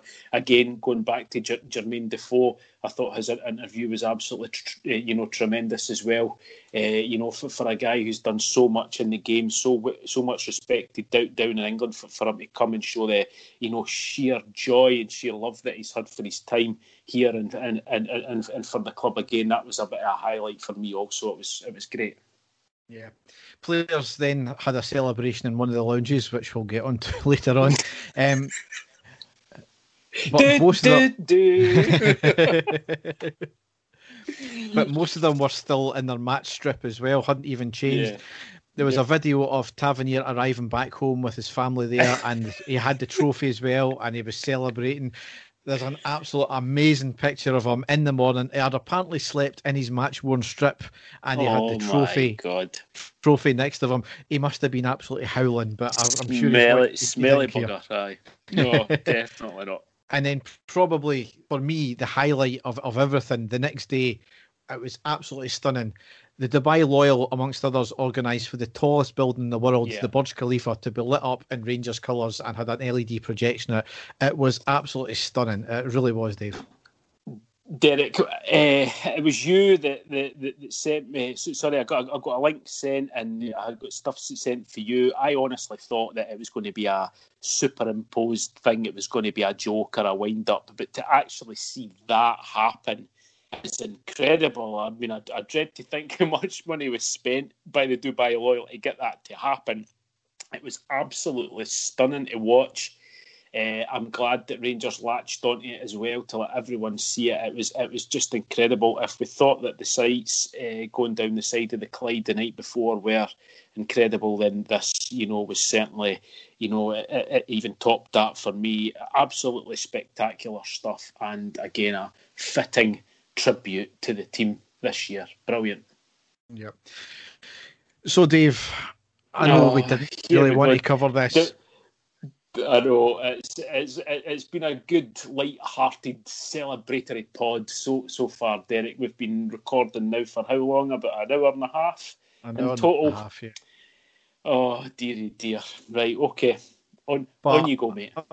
I'm going to try and take this through kind of chronologically here because it's there's been so much utter shit, some hilarious stuff, but it's actually quite serious shit as well when you think about it. Caveat everything with that we know there's a pandemic ongoing, and yes, we know fans shouldn't have been there. However, Pandora's box was opened two days previously when there was a Home Office immigration operation going on where some MSPs were actively encouraging people to attend that scene yeah. to protest and stop the two males being arrested. Now, the reasons for their arrest are really not for this pod. That's no, another story altogether. No, We're not getting no, into that. No all I will say about it is it was a lawful order and ultimately it was obstruction of justice.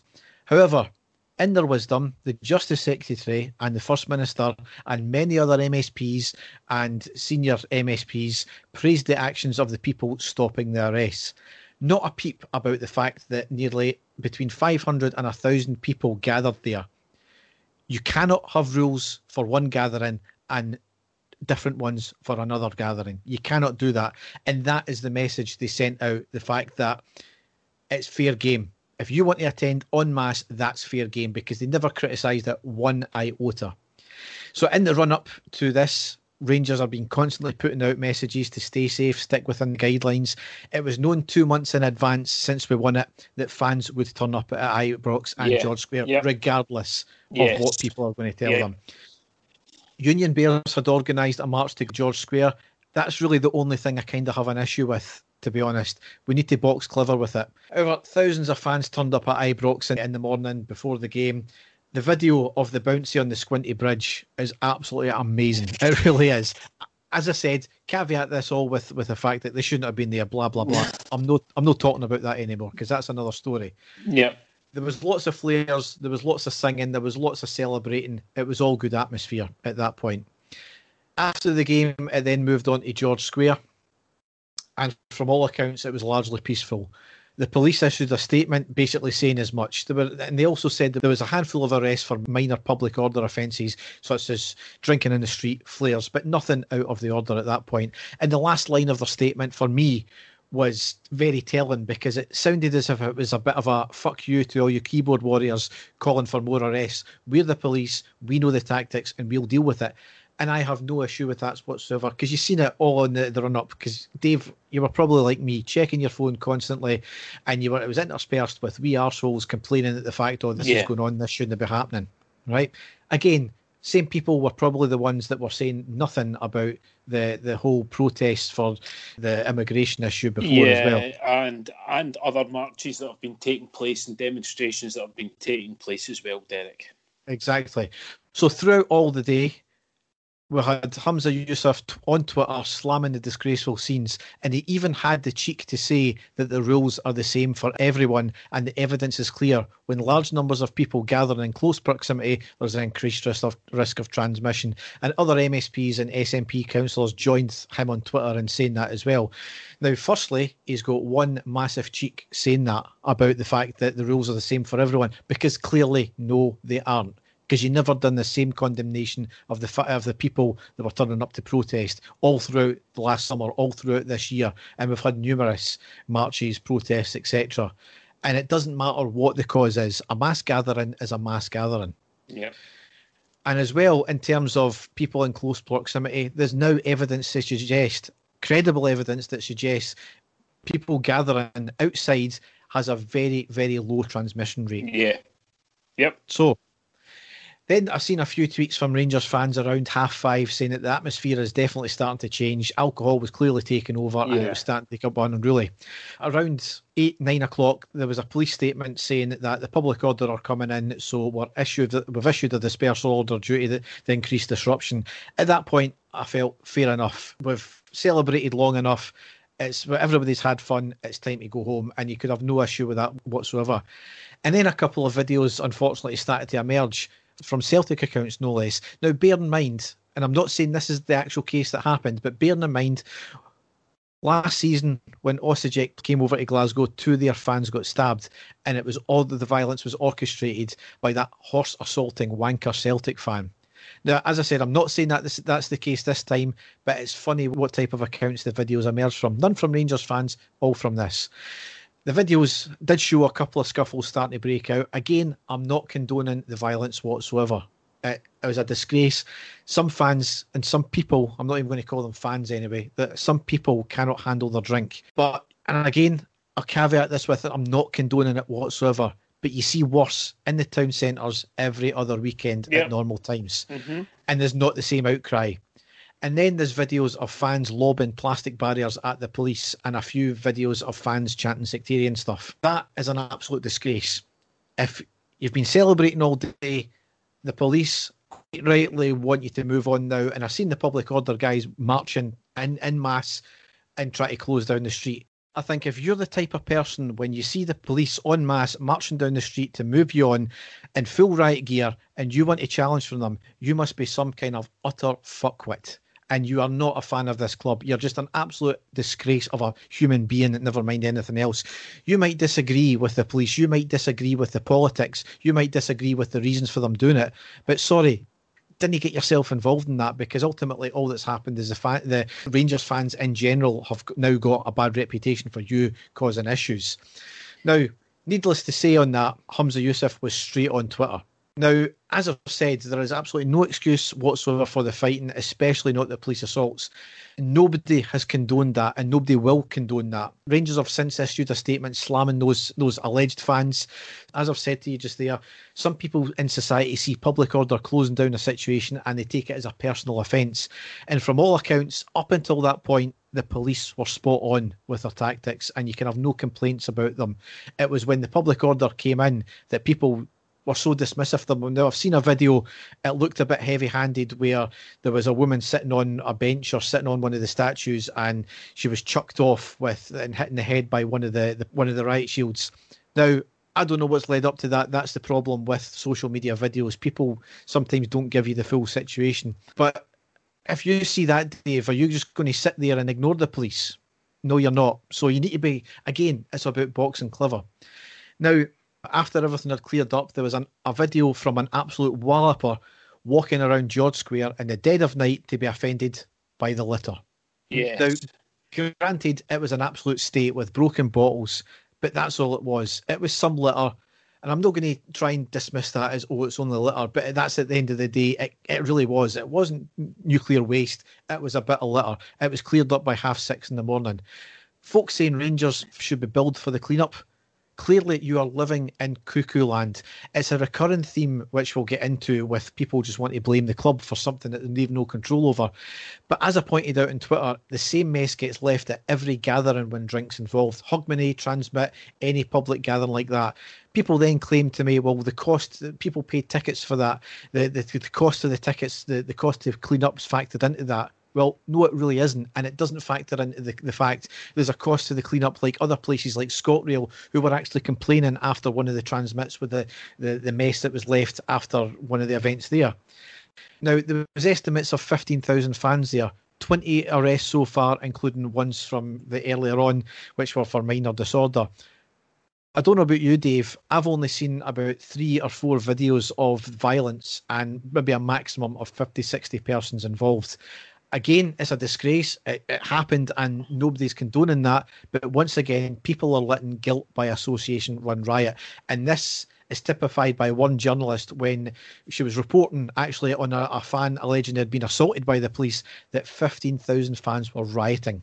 Absolute scandalous reporting, Dave. Derek, I, I, want to just quickly go back to you know you were talking about fans fighting and throwing things at the police and things like that. What I can't un- understand. And you, you, said there that maybe some people will see the police in other riot gear and take that as a personal challenge that they're trying to get to them. I can't get it through my head that these people would be how it doesn't the, the first thing in, into their head is how is this going to look on the club right that's you know the first thing that would be going through my head we know through years and years of experience that Rangers fans, pe- people will be going out to scrutinise every single thing that Rangers as a club do and their fans do. And there's other things coming up, the farcical things that we'll get into. And the first thing that I would say was yes, everybody and their granny knew that there was going to be. I actually thought there would be more than 15,000 people t- turning up at Glasgow everybody knew that it was going to happen, and I'm sure you're going to get into as well, there was things but brought up about that. But for the, the idiots that get drunk, surely the first thing that I would I would love you're there to celebrate your team winning the league, getting fit 55. Surely that must be your first thought, right? And if that's not your first thought, then there's something seriously wrong with you that you think it's acceptable to go out and cause bother and, th- and throw things at, at the police and, and blah, blah, blah.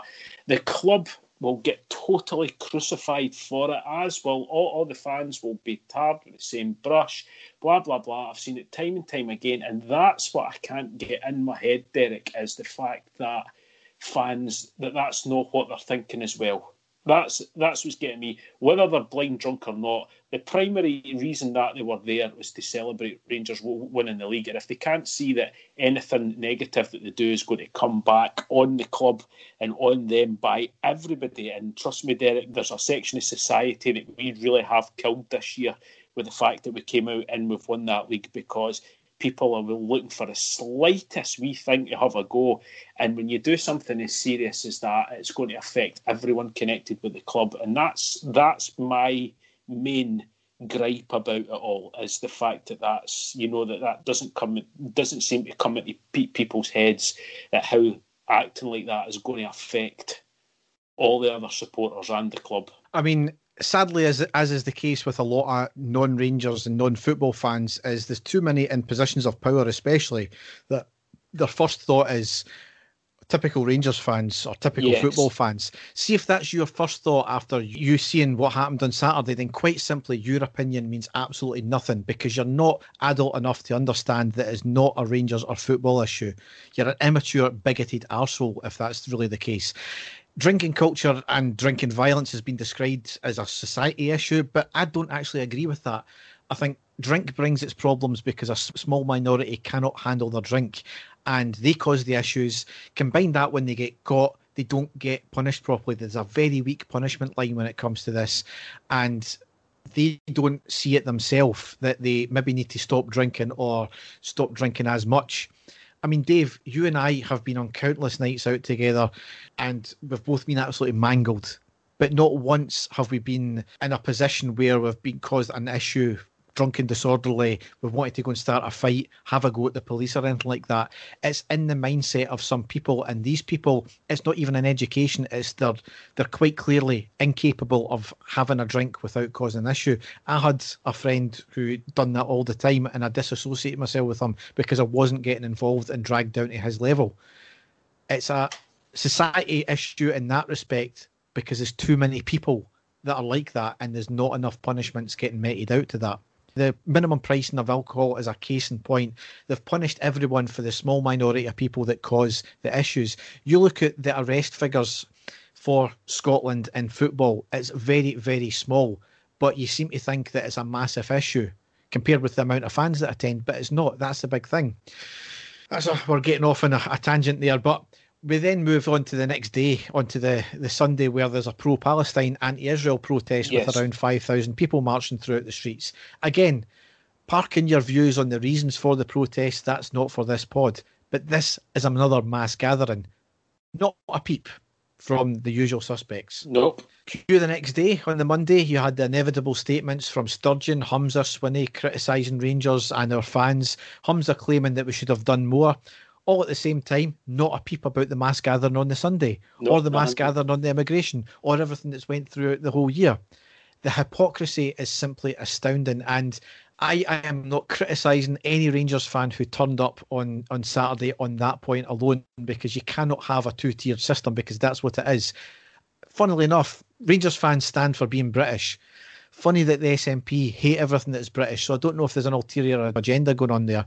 And as I said, the government opened the door for this to happen on Saturday due to their inaction, be it deliberate or not. But Dave, we're still not going to be finished with the government. I'll get into that in a minute. Police Scotland have now set up an inquiry team to investigate the disorder fully, so kind of like what happened after the Scottish Cup final against Hibs. And later on that day, I did actually have this put as the most laughable part of this whole saga but something came out last night which is even even more laughable. As you've alluded to, player videos started coming from the celebrations in the lounge at Ibrox. One of them was from the players singing and dancing to Sweet Caroline. I believe the original video was already out there in the ether when a TikTok came from Willie Wanker. Yes. Reliable source, Derek. Yes. Exactly. He was apparently only followed by bots. He wasn't following anything, anybody, and he's since deleted his account apparently as well. And he put out the exact same video, but apparently I've not heard this particular video, but it was apparently dubbed with the bit that goes duh duh duh with FTP, and you know everybody knows what officer that stands for. Now I've heard the original, and it's clearly duh duh duh. I've also heard two other ones that Rangers fans have made to show how easy it is to dub. One was it was perfectly in sync with the players jumping about and dancing. We are not sectarian. We are not sectarian. We are UVF, and it uh-huh. looked perfect. And another is from a video of the Leicester players singing the exact same song the same day after winning the FA Cup, yep. and it looked exactly in sync as well. Yep. Now, to me, the original is clearly do do do and if you want to claim that that's FTP, then as I said on Twitter, I'll liken that to the still game episode when they were in the train station, when the train honks its horn when the tannoy announces the time, and it could be half one, half two, half three. You can make anything sound like you want it to if that's what you're originally thinking, can't you? Incredible, Derek. Farcical. Again, I will give you an example. I had the James Maddison Leicester one on my Twitter. I actually had that, and I was speaking to someone the next day who is a Celtic fan who made the, the, the, the comment, and I actually played the James Maddison Twitter video to them, telling them that it was the one from Ibrox. And he told me that he could clearly hear them saying that when it wasn't even that video. and I showed them that it wasn't even that video and they were still completely so oh well regardless that's that's what was getting sung. So that you can't win with Derek. It is completely farcical. I'll let you get into the next bit which is even more farcical with the the, the, the lengths that, that, that people have went to with this video. I'll, I'll, I'll I'll let you get into that. But you know as you say Derek clear to everybody's eye trained and untrained that was not what was being sung there especially by a team who have players from all over the world who have Catholics in the team as well. You know, you're really going to sing that to guys like that who openly come out and bless themselves when they when they go in the park. A complete and utter farce. Yep. Now, the police issued a statement saying that they were aware of the apparent video and they will liaise with the Procurator Fiscal after investigating. Now, if they've received complaints, then they are duty bound to investigate. So I've absolutely no issue with them looking into this at all it'll be a quick case for them to solve, given there is clearly a fake video floating about. Given the fact that obviously the video came, the original video came from a player or staff member, it'll be a quick case to put out to pasture because all you need to do is say to Rangers, who had that video? Players are the, the ones that getting accused. Right, give me your phone. There you go. Bang, done, done. The one thing I would say though is I question the, the word apparent that they used in their statement because surely it should be alleged then, Dave. Yes, uh, it was definitely, yeah. Yeah. However, after that statement from the police, the Justice Minister, oh. in his wisdom, yes, the Justice Minister, yeah, he got on Twitter and called for the players to be sacked immediately and caveat, caveated that by saying if, and I mean if. He's basically been judge, jury, and executioner yep. before an investigation has even started. Nothing short of scandalous, clearly prejudiced the case, it's not the first time he's done this as well because he was doing it all during the Salmond case as well. He has no right whatsoever to tell a private company what to do with their employees. And given the fact that what's happened today, where he has been now installed as the health secretary, fuck me, all I can say about that one. But was this a no fucks given tweet because he knew this was going to be happening anyway, and there'll be no recourse if it's all well when it's been found to be this has been a faked video. Absolute scandalous. At the same time, well-known utter weapon James Dornan piped up with a similar comment on Twitter, slamming the players for singing it, and he tried to qualify it by saying, "If," and that's if found to be false, then he'll take the post down. Sorry, James. No. Being found guilty until proven innocent is not how the law works, and I'm pretty sure that's not how a defamation case would see it either.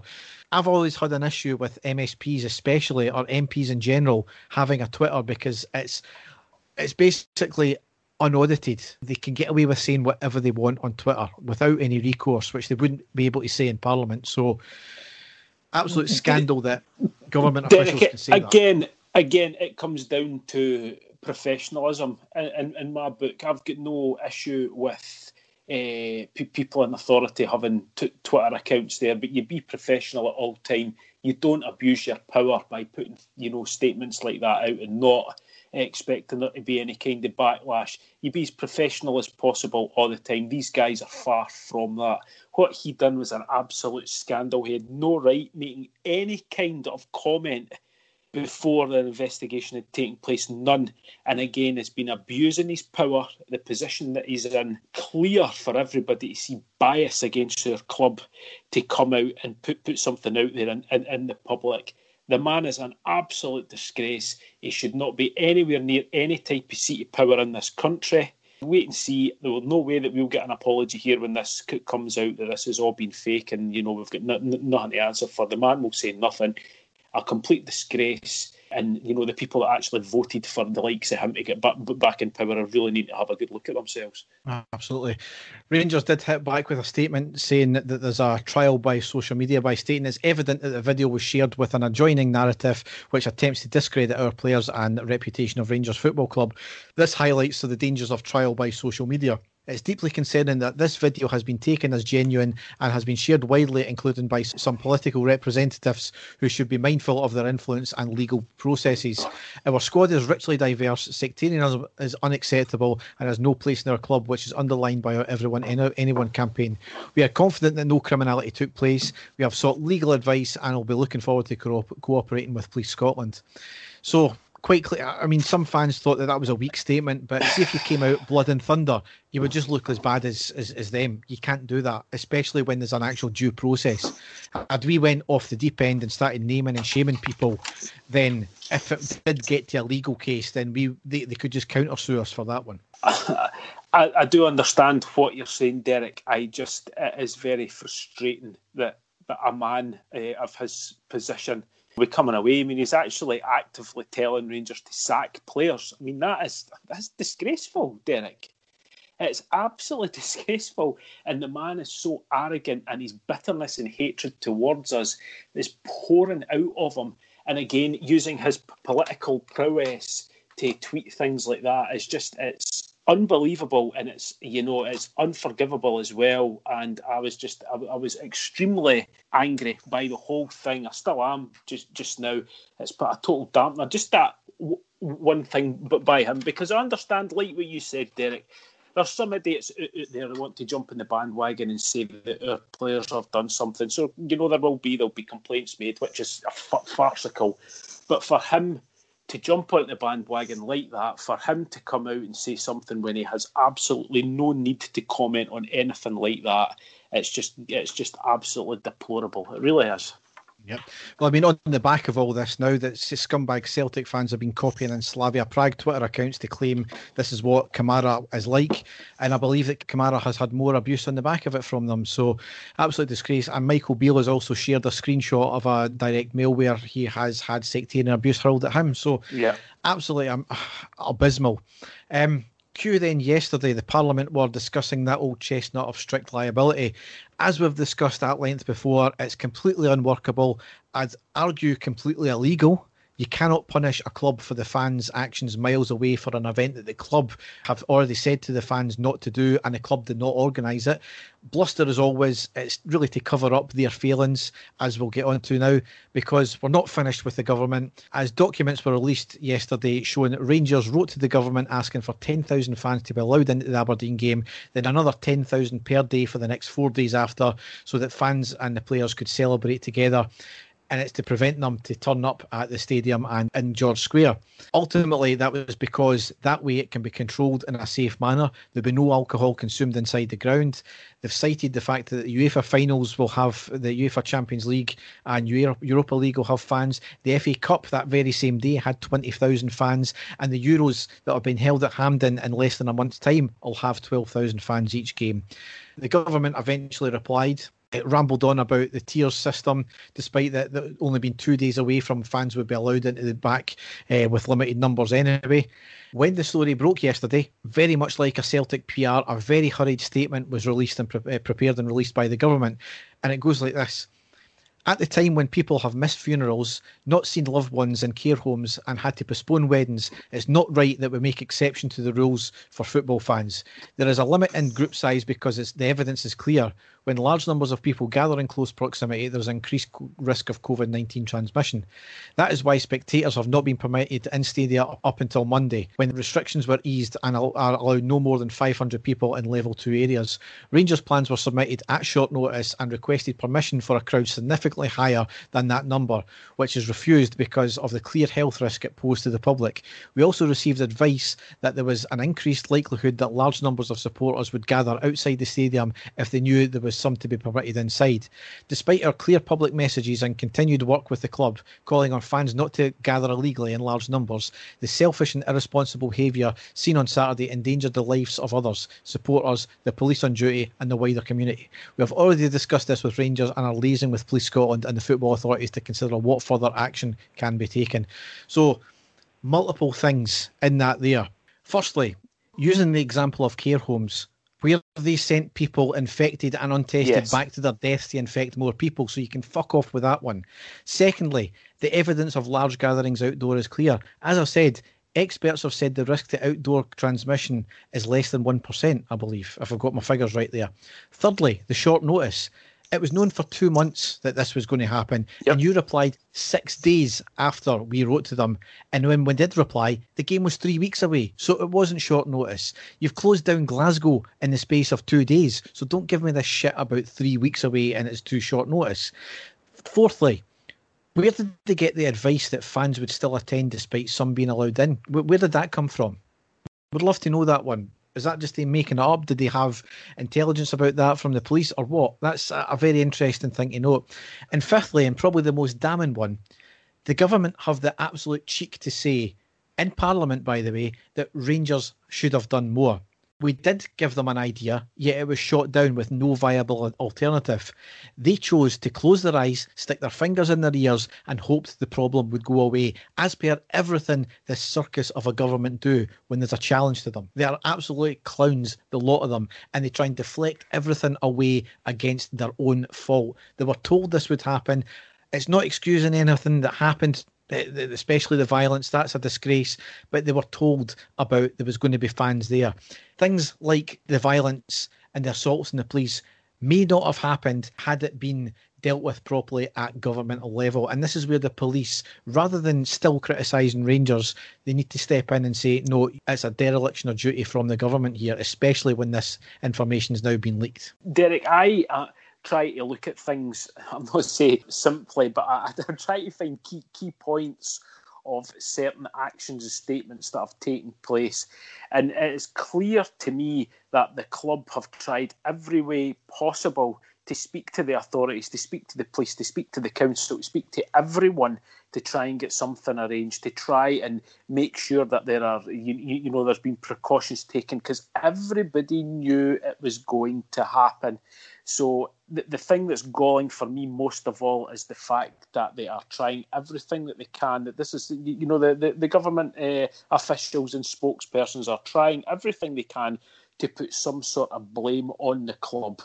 And to me, it's it's just a farce because we've came out time and time again and showed just quite rightly what you've said, with a huge time frame that we have been in contact with them to try and get something arranged, and they have not been willing to do so. Uh, it's just unbelievable. This is going to roll on and roll on and roll Yep. on, and I, and I hope Rangers are just waiting for the, the whole issue with the video just to settle down and Yeah. be found out that there's absolute bullshit, and then go all guns blazing at this. But this is the thing: what recourse is there going to be now that Humza's been shuffled off? nice Exactly, wee yes. Other thing, what recourse is there? Because they're going to claim that oh he's not in that position anymore. But you know, absolutely scandalous. Rangers really need to go to town with this now and take it as far as it can go because the fans are sick of it. And this is the annoying thing. See the idiots that did cause the, the major issues. They're just putting Rangers on the back foot now, whereas they could be on the front foot and say, listen, the police have already said it was pretty much all That's- great. So, but anyway, Dave, that's the last of the rants I want to go on now. We've covered it in great depth there. There's a lot there. I know you didn't really want to cover it, but I think given everything that's happened and the absolute scandal that our club is, is getting forced upon them just now, it, it was pertinent to, to cover them. However, let's talk about the league table, Dave, and the achievements we've done this year. Quick segue there. Played 38. I know, Humza, you bastard. Right, let's talk about the Premier League title. let's let's have a look at the table now. Right, okay. Right, Because do you know something? Do you, do you know something, Dave? That fucking makes him galling even. That that kills him even more. His beloved team are 25 points behind. But anyway, we've played 38, won 32, drawn six, lost zero, scored 92, conceded only 13, goal difference of plus 79 and 102 points. 102 points, Derek. Yes. 25 points ahead of Celtic, 30 better goal difference than them, invincible in the league, undefeated in the league at Ibrox. Only four goals we've conceded there. A British record for for the least goals conceded. 27 clean sheets, which is a Scottish record. 39 games on the trot undefeated in the league. Uh, I think Celtic have got 60 odds, so we've got more next season to go before we beat that. Three defeats all season, two domestic cups and one against Slavia Prague in the last 16 yes, the last 16 of the Europa League. Yep. We topped our Europa League group after going through three qualifying rounds as well. It's simply astounding what this team has done. And the last piece of kind of thing I want to go here is the aggregate scores of the, the four games we've had against, or three or four games we've had against each team. Beat Aberdeen 11 1, Livingston 6 0, Celtic 8 2, St Johnstone 8 1, Hibs 6 3, St Mirren 8 0, Dundee United 10 2, Kilmarnock 4 0, Hamilton Accies 11 1, Ross County 11 0, and Motherwell 9 3. Absolutely astounding record this season. Unbelievable, Derek. It's beyond our wildest dreams when we came into this season, wasn't it? Again, I went over this in the last pod. I went over this in my post match reaction to the last game there. All we have been told, Derek, from the media, from ex players of Celtic, from, from everybody, was that it didn't matter what Rangers did, Celtic were winning the league this season. This is what has broken so many people, Derek. This wasn't supposed to happen this season. We weren't supposed to be. I mean, even even when we got to December after we beat Celtic in January, I was still being told by Celtic fans, "It's fine. Rangers will fall away as they always do in January." And that is when we dug deep and we pulled out some incredible results. We're going to do a pod in the next few, few weeks, sort of highlighting the sort of top games and you know the, the games that won us the league and and, and stuff like that. But all, all, came down to January and February. That was when we stepped stepped it up. That was when they really fit, fell away. But we have been getting told, Derek, by everybody that Celtic was winning the league this season. And to go back, could you imagine if we'd have went back to this time last year and show ourselves the league? It's quite phenomenal the defensive record is incredible. I mean, take let's let's just start with the defence. Alan McGregor, absolutely sensational. I mean, the way that Alan McGregor has performed since he's came back to Rangers and especially this season, does this now put him up there with Andy Goram?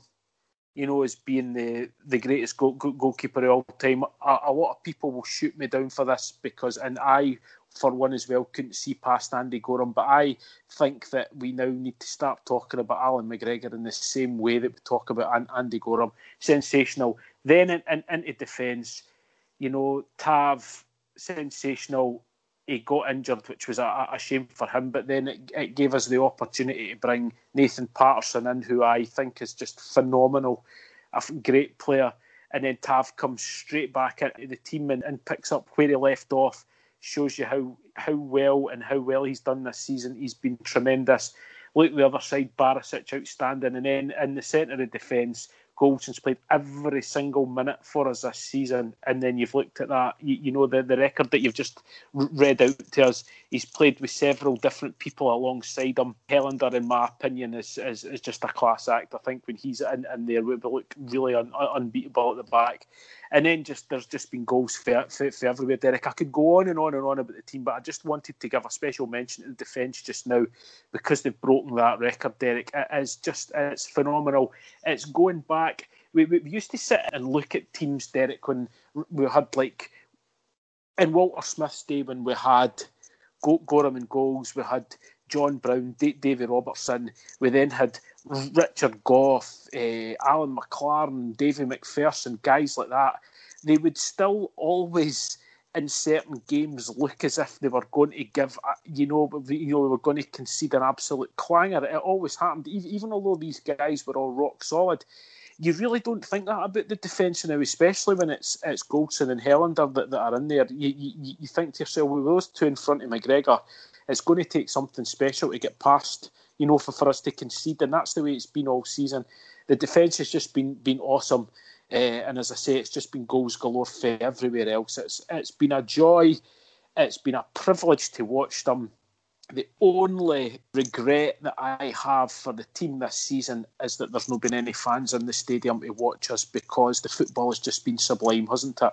Absolutely. Ultimately, I mean, thinking back from my time supporting Rangers, you can probably say the Advocaat years, once we got going, certainly the first wee bit was a wee bit ropey, but once we got going, that was the best football I've ever seen us play. But sorry, I think this season especially eclipses that now, both in terms of results, the the style of play. I mean, as I said earlier on the pod, it was so long ago, maybe about two hours now, that with some of the play has been Barcelona esque. Some of the goals we've been scoring has been free flowing up and down the park. It's been phenomenal. I don't want to get too much into the, the what, where's, and whys and all that because we're, we're going to try and do a yeah. review couple of pods yep. at the end of it. But we've been absolutely incredible this season. It's unfortunately there's not going to be a lot how we can improve in that one in terms of the league performances because the league's been phenomenal. The cup performances, yes that's something that needs to sort out. We need to get the cups in the in the bag. We obviously always prefer the league if we have to choose between them, but we shouldn't need to choose from them. We should be cracking on, and I think Gerrard and his team know that. The players know that. Europe again has been absolutely exceptional. Disappointing in terms of the Slavia game because I don't think they were the best team that we played in Europe this year. Um, certainly not. Considering there are a bunch of scumbags as well who deserve to be nowhere near the competition. So we're already running probably about an hour and 20, two hours, 25 minutes. But now we will go into the news.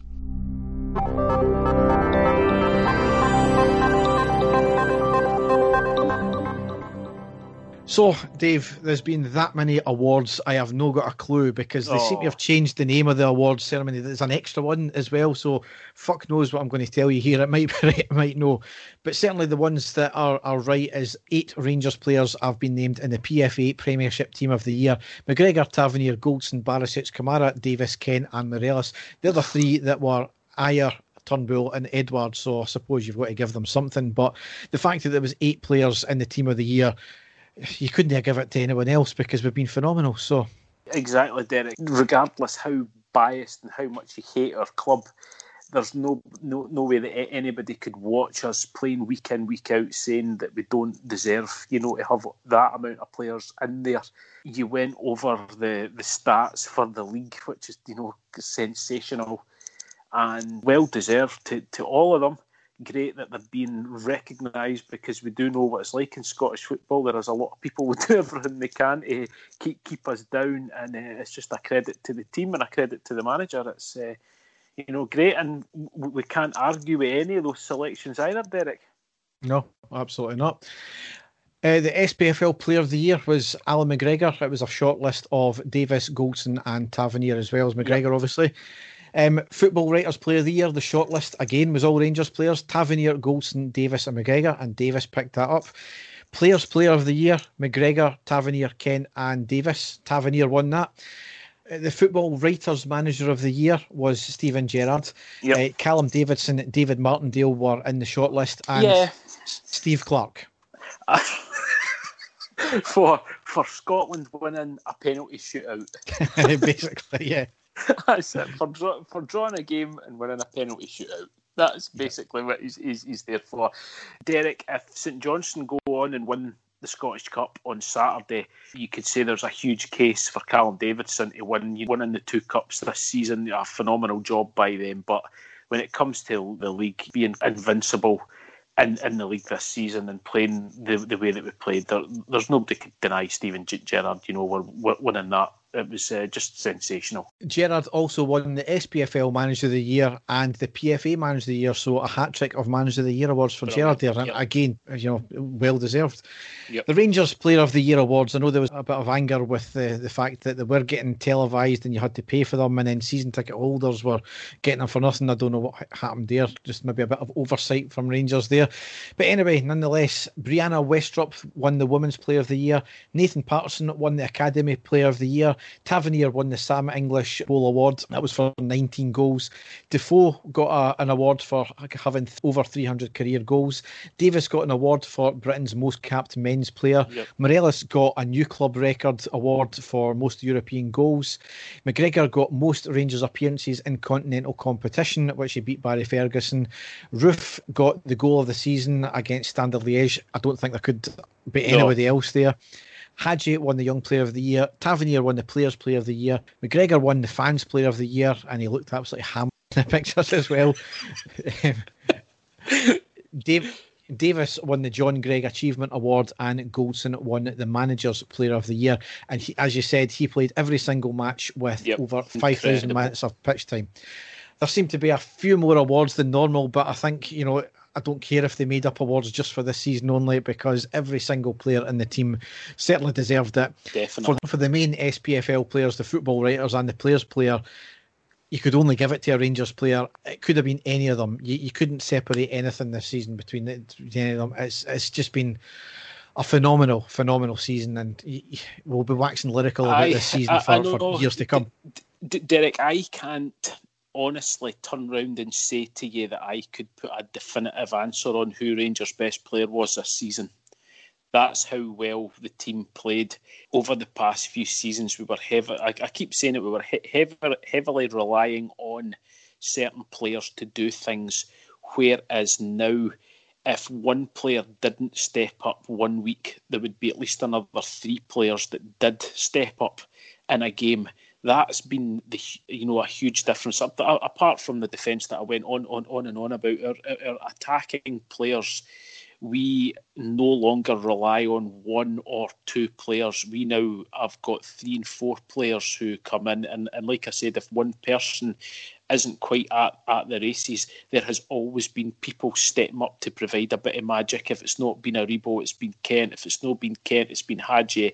If it's not been Hagi, it's been Steve Davis. If it's not been Davis, it's been Roofe and you know and Morelos and stuff like that. It's that has just been phenomenal for me to watch is just to see who who is it that's going to click this week because there would always be two or three, four players every single week that would always be clicking for us and making things happen. And it's just, and I, I keep saying it's a joy to watch. But you know, I think you could maybe say say that yourself. Is is there one player that you think was miles ahead, better than any other player in the team? I honestly don't think so.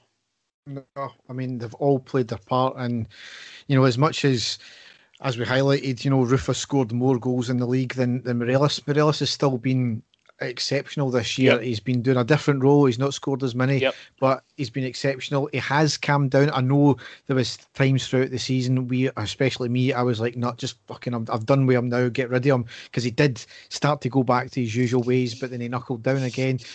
Everybody, as you said, everybody has played their part and you you really cannot separate the players. I don't no, think. Definitely not. And even if you look at the bit part players, guys like Cedric Itten, Jermaine Defoe, Scott Wright, they've all come in. Even looking back, Derek, as I say, what we'll do our season review. Brandon Barker came in and scored a goal for us on his birthday. Remember that? We were only, I'm sure, winning 1 0 and it was going right down the wire. And he came on, scored a very important goal for us. Jordan Jones as well came and scored a very important goal when we beat Motherwell as well. All of these guys, the whole squad, have all participated and all done their bit for us to, to, to win the league, and that is that's like incredible as well. There's not been one specific person that's you know it's not been a sort of a Kris Boyd, Ally McCoist type thing where one person scored thirty odd goals. It's been spread out over a lot of players, and it's just an absolute joy to see. And that is for me what has made this team this season stand out for me. You were talking about Ad- Advocaat earlier on in his era. Again, Advocaat, you, we were just always sitting there, even although we were phenomenal going forward. We, we never looked there tight at the back, Derek, and it was the same with, with Walter Smith. Whereas this team, especially I, I keep going on about Helander and Goldson. I just feel when they're playing, we just look totally airtight at the back, and that's like a huge thing as well. So it's uh, it's it's just a joy. It, it, really is. We've been through so much. I keep that. That's what I keep tr- trying to say to, to to certain people that are. Uh, there's a lot of Celtic fans out there are like, oh, what what he's like winning the title for the first time and all that. People have got short memories, Derek they they seem to conveniently forget what we've been through as a fan base over the last 10 years. There is no other fans in the world have been through what we've been through. So we, you're fucking right, we should be celebrating and we should be waxing lyrical about, about our team, especially the way we've done it, because we've no scraped the league. This isn't a helicopter Sunday where we've won it in the last day of the season. We have absolutely went to town in the whole of Scottish football, including our greatest rivals, and completely annihilated them. We should be going on about this season for years and years to come. That's how that's how well we've done. Absolutely, can't disagree at all. We'll move on now though, because we've got a bunch of other news to cover yep. here. And you know where Celtic are still scrambling around to find who they're going to be managed by next year. We have already obviously made a few signings. We've yes. got Nathan, uh, we've got um, Wright in early, Simpson in early, and obviously we've already signed Nathan. Is it Ofoborh as yep. well to come in in the summer? We have also now signed Zambian international oh. Fashion Sakala on a four-year deal. Striker from Belgian side Ostend, I think that's how you yep. say it. But certainly, from what I've heard, uh, is a good player. We just need to see wait, wait and see how he gels in and banging the goals in recently as well, uh, may, may, I add, for them because they are a, a mid range table, but he's certainly been been well and amongst the goals this season. So another excellent signing for us. I, I can't say say much about him, but ever, ever, since we have been linked with him, I've been checking out their their, uh, their scores to see if he's been on the score sheet, and uh, certainly, but, but everything I've heard, very, very fast, very direct, and you know another great addition to our, our squad. So I'm really looking forward to seeing him play. Yep you would probably think that maybe it's was backup for Morelos, maybe potentially going, but Possibly. I don't know. It's he actually he, he scored two goals today when they drew two two with Me- Mechelen earlier on today, so he's still Excellent. still on the goal scoring uh, form even today. Excellent. Andy Firth, our third choice goalkeeper, has signed on for another one year deal and will be here, here till the end of next season. Uh, as expected, we're not signing Zungu on a permanent basis as his parent club Amiens have confirmed he will return to them. So uh, I don't think that's any surprise. Blotted his copybook with the COVID thing as well, and you know. Uh, I don't with the rest of his career. he's, he's certainly. I mean, he looks a sort of standard player, Derek. There was nothing there, I think, that really wowed us when we watched him play. Not that he played a lot of games, but as you say, I think the the whole uh, incident off the field has, uh, you know, maybe spoiled it for him. But again, thank him for his contribution to this season, and that's not to be forgotten. No, absolutely not. Season ticket renewals were out since we'd last done the podcast. Prices frozen and an incredible 44,000 yep. fans have renewed. Just unbelievable, especially considering we don't know if if they'll get back into the stadium next year. I, I, can imagine not in full, certainly, but we'll just need to wait and see what transpires. Fans, rightly or wrongly, complaining that they're paying a fortune and they still don't know if they'll get in the stadium. Well, they were blaming the club for it. Well, that's not really our fault. That's the government. That's not Rangers' fault. Folk asking for free shit again this is the price you pay for success. I know that uh, Motherwell had done a fantastic gesture and said if you had uh, if you bought a season ticket this year, we're giving you the season ticket for nothing last uh, for next year. That's an incredible gesture, absolutely unheard of. But I done the, the maths on that one. They had about four thousand season ticket holders uh, this year. Their average season ticket cost is about three hundred and thirty pounds, so only worked out about one point three million pound. Rangers could knock say fifty pound off everybody's season ticket. It's a wee gesture, yeah. It's, every little helps. It would cost the club two and a half million pound though. Mm-hmm. So it swings and roundabouts. That two and a half million pound could could be the wages for the next Morelos that comes in. If you want this kind of success, you need to pay for it. And I can understand fans' frustrations, but at the same time, you've got to balance that out. The one thing I do disagree with is for the season tickets for Bar 72, they're doubling because obviously they are upgrading it to, I can't remember, Club 72, I think it's called, or something.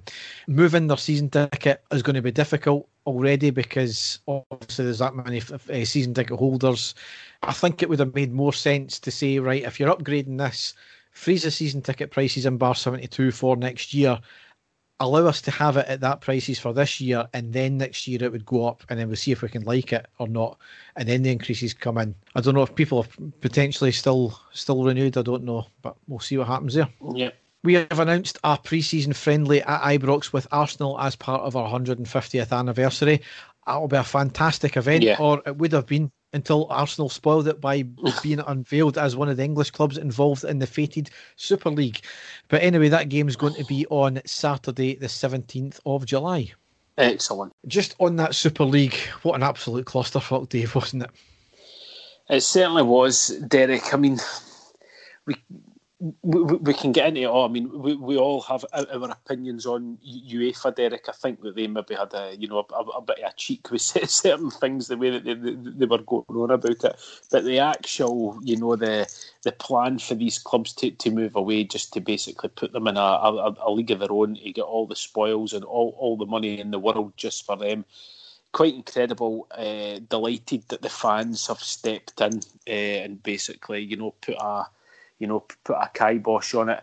I still don't think that it's over, Derek. The Real Madrid and Barcelona's of the world are still determined that it's going to go ahead. So I don't think it's going to to, to go away. But I was uh, pleased that so many fans came out and protest with regards to it as well. They were basically, in my view, trying to make you, you know, I'm a fan of American football, Derek. They were basically trying to have their own sort of version of the NFL and our our football, but just having a certain amount of top clubs who would get all the money and all the TV rights and just be basically the best players and nothing else. There would been a chance for any, any other team out there. So I complete farce. Football's too big. There's too there's too many clubs out there for, for that to work. Too too many fans. The fans have spoken but we'll just have to wait and see what comes of it. Yeah, because I think there's going to be a, a, a bit of a fight in their hands, but uh, Yeah. it's, uh, it's it's looking p- p- promising just now that it's not go- go- going to go ahead. UEFA though, Derek, we know what they're like. They are wanting all the spoils. They're wanting it all as well. So I do think that they've got a bit of a cheek the way that they've came in and spoke about it as well. But for the actual for, for for the normal fans of the normal teams out there, it was just an absolute disgrace. The point is not lost that all the clubs involved are in massive debt just now, and that's because they've spent massive and and basically had the monopoly of football and TV rights as well. And the fans have got a cheek as well, I think, at the same time though, because they're no complaining when they're spending. You know, Man City spent over a billion pound on their Yeah. players since Sheikh Mansour came in, and that's the reason why they're successful because I think they had won one um, league trophy, one main league in their their history before Mansour came in. So Yeah. idiots. The bigger irony with UEFA, though, is the president insisted that the Euro competitions need the likes of Rangers and Celtic. Well, why, if that's the case, then do they make it near impossible for us to qualify? Exactly. I think for, for me, the Euro competitions need to get away from this bullshit of the fourth place team in, in England getting it. It should be make the champions of 32 leagues automatic qualification. Then you'll get the David and Goliath thing. Yeah, you'll get a big, massive golf in class, but fuck seasons. You just make it a league format with the 32 teams that way. Bring the UEFA Cup back for the second place team, and then get the champions, the, the Cup Winners' Cup back, not this other stupid competition that they've got. Get the Cup Winners' Cup back for the, the Cup winners of the leagues. That's the way it should be done. But who am I, Dave? Who am I? Exactly. Yeah. Yeah. However, in a rare piece of good work from the SPFL, they've struck a deal with Sky to again allow clubs to broadcast the games to season ticket holders through their club channels, as well as sell games that are not on Sky on a pay per view basis to other fans. Um, so that's obviously preempting that capacity crowds not being available back into stadiums just now, which is probably going to be highly likely. But it's actually, you've got to give credit to the SPFL when they actually Yeah. do something well. Well, yep. Doesn't happen of, of, often, Derek, does it? No.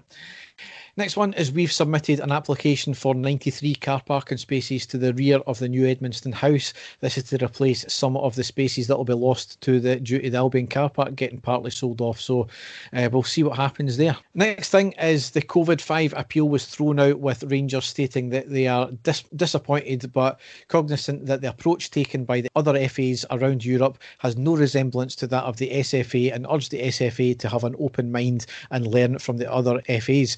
I was actually astounded, Dave, to uh, to realise that the SFA are the only organisation in in European football that are fining and banning players for COVID breaches. The only. The only, apparently. Oh, That's well, astounding. I've, I've, just learned though. I've I've learned something new as well, Derek. That is quite incredible if you think about it. Next thing here about banned players.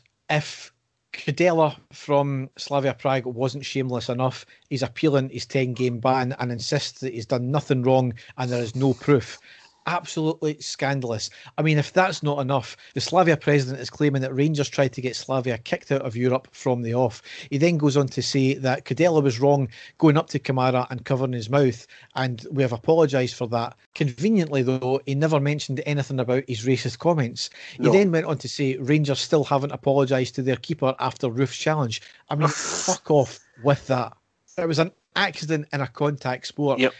And in any case, our doctors were at the scene attending at the time as well. We've got absolutely nothing to apologise for.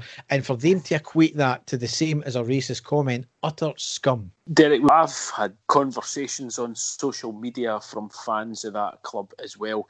And what is annoying me is the whole racist thing is not taken seriously as if it's not a serious matter.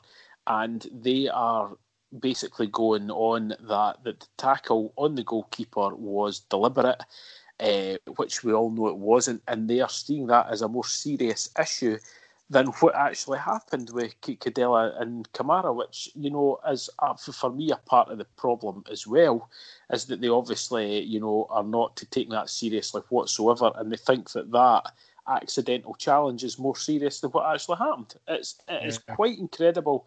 It shows you the scum that they are. We're not going to get anything out, out, out of this at all, Derek. It looks as if we've been punished more than what they actually have, which is quite incredible. And it beggars belief. It, it really does. And could you imagine the uproar if that had been the other way around?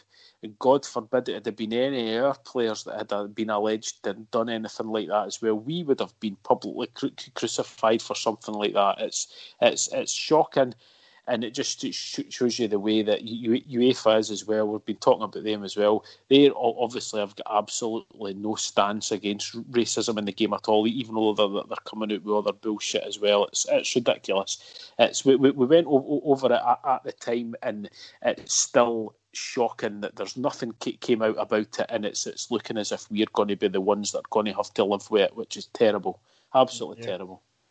I mean, Kudela's legal team have called for Zungu to give evidence as they're claiming that his statement contradicts what Kamara said. So I uh, will see see what happens there. Rangers did appeal Roofe's four game ban, however, that was dismissed by UEFA so he's out for all of our qualifiers for the Champions League. I mean, three games would have been acceptable, as is the normal for a, a violent challenge like that. It was no, it was an as I said, it was an accidental challenge, no more, no less. Um, Roofe also revealed that as soon as he turned on his social media after the boycott, uh, the after the Celtic first Celtic game, he was met with more racist abuse. And this is the thing: the narrative Slavia have set about his challenge on their keeper, they are culpable for the racist abuse he's receiving. That's the problem. Yep. Yep, definitely. Yep. Next thing here, Charlie Nicholas claims that because we went out the two cups, our early league win has disguised our faults. We all know Charlie Nicholas, verbal diarrhea, speaks before he thinks, doesn't he have a clue, you know, the, the man just a, a, a clown when he's on. He tries to make himself out that he's, you know, old champagne Charlie and all that. But if you actually listen to him, Derek, he's not got a Scooby Doo what he's talking about. No, I mean I've rhymed off the stats this season so far. I mean it's proof yep. that not everyone is entitled to an opinion. But um, Rangers have partnered up with pain relief technology company BioWave, and so basically it's a sponsorship deal. Uh, they've got a big sign on top of the Copeland and Broomloan stands. I mean it doesn't look great, and I would prefer it wasn't there, but apparently it is bringing in a decent bit of money, so we can't yep. really complain. They're also going to have sponsorship at the training centre as well as the front of shirt sponsor for the women's team. So, um, as I said before, we're going to be like a Formula One car, but if exactly. it's bringing in the money, don't care. Yep. Sp- other sponsorship news: We've announced that renewal of the 32 Red deal. They will be our main shirt sponsors, and they will their partner Unibet will be the shirt sponsors for the uni for the Euro games as well as their third top.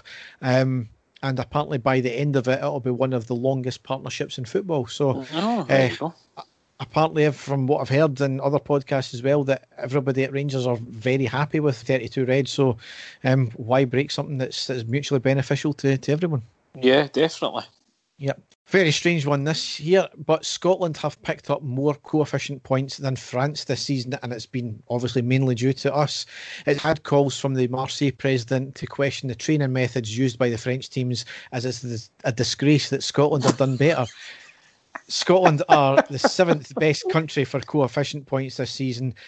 I mean, in fairness, you get the same coefficient points in a Champions League win as the Europa League win, so it's kind of slightly weighted in our favour, isn't it? But I'll take it. Definitely. And fuck Marseille. That's what I say. Exactly. Aye.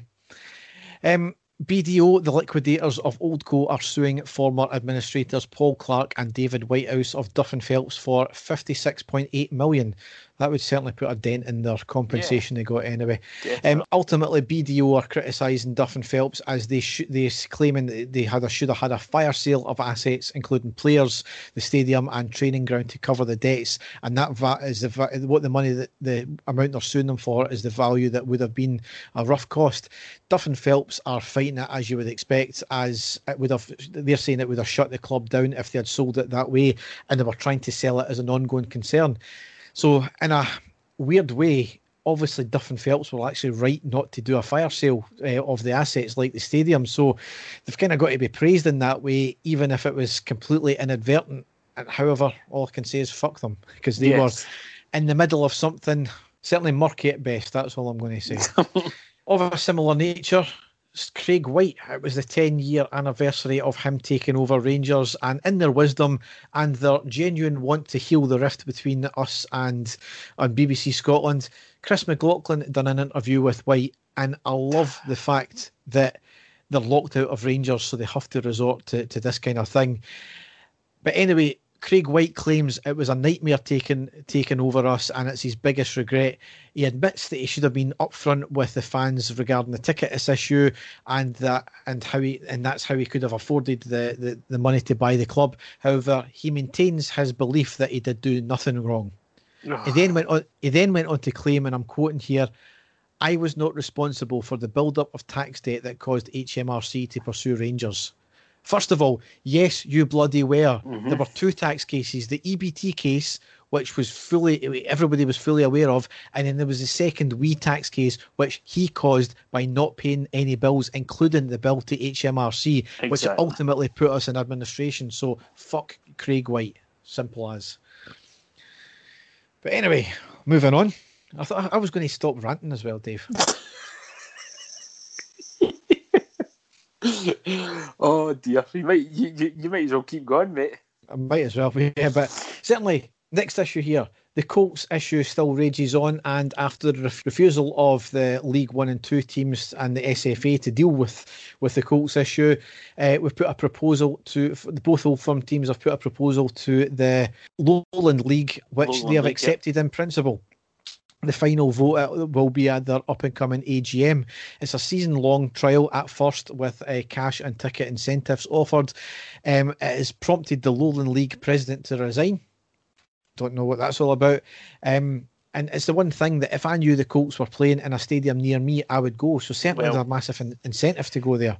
I, Derek, it's funny you should say that because I actually sat uh, with a, a friend of the pod in recent guest, Ewan, and we were talking about uh, potential uh, teams that the Colts team could play, the Rangers Colts team could play. And where I live in the Central Belt, there will be at least six teams that all are within about a 10 mile radius for where I live that the Rangers Colts team w- will be playing.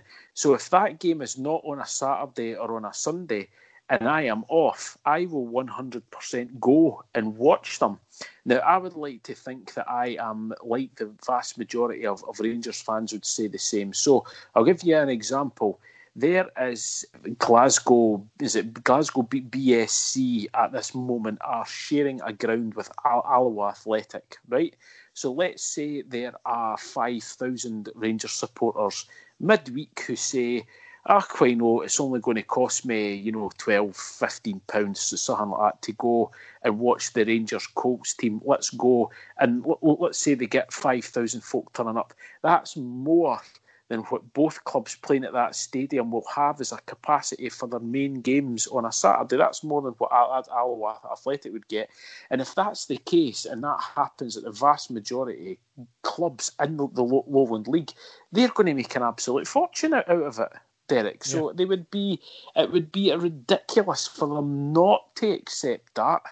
And it's going to put them on the map. It's going to, as I say, that they'll have a huge. And let's say these clubs were to keep their pricing for not normal matches, which would usually be about ten pounds. If, if they were to do it at ten pounds, they would still be making a fortune because more people would, would go to watch it. So I think it's an absolute no brainer that it has happened.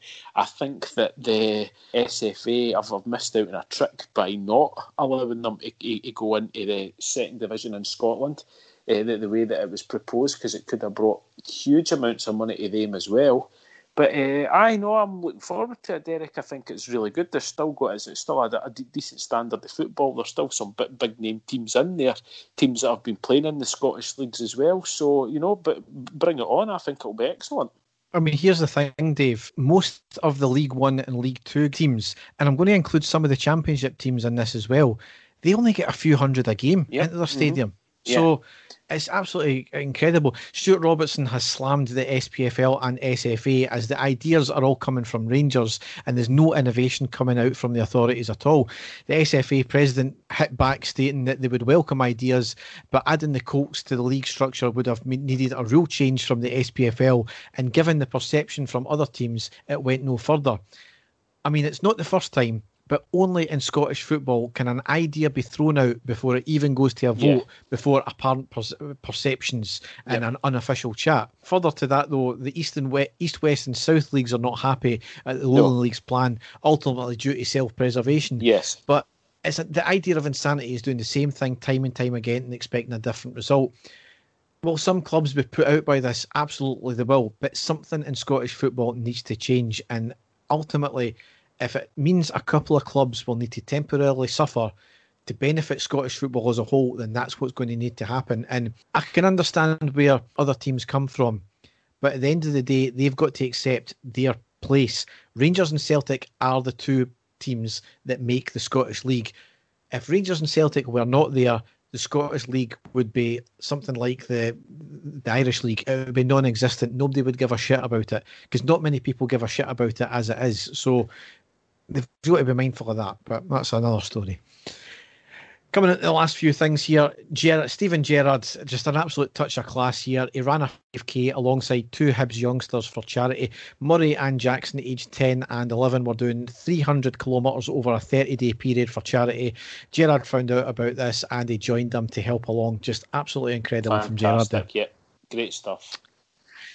Rangers have apparently refused Romania's permission to include, uh, I was going to say Georgie Hagi there, yeah, Ianis Hagi, Ianis Hagi in the Olympic squad as it clashes with the Champions League qualifiers. I mean, I'm, I would say that's fair enough. Yep. Repay his wages. He's young enough to have another opportunity at this, and I just hope it doesn't turn out to be another Craig Moore issue.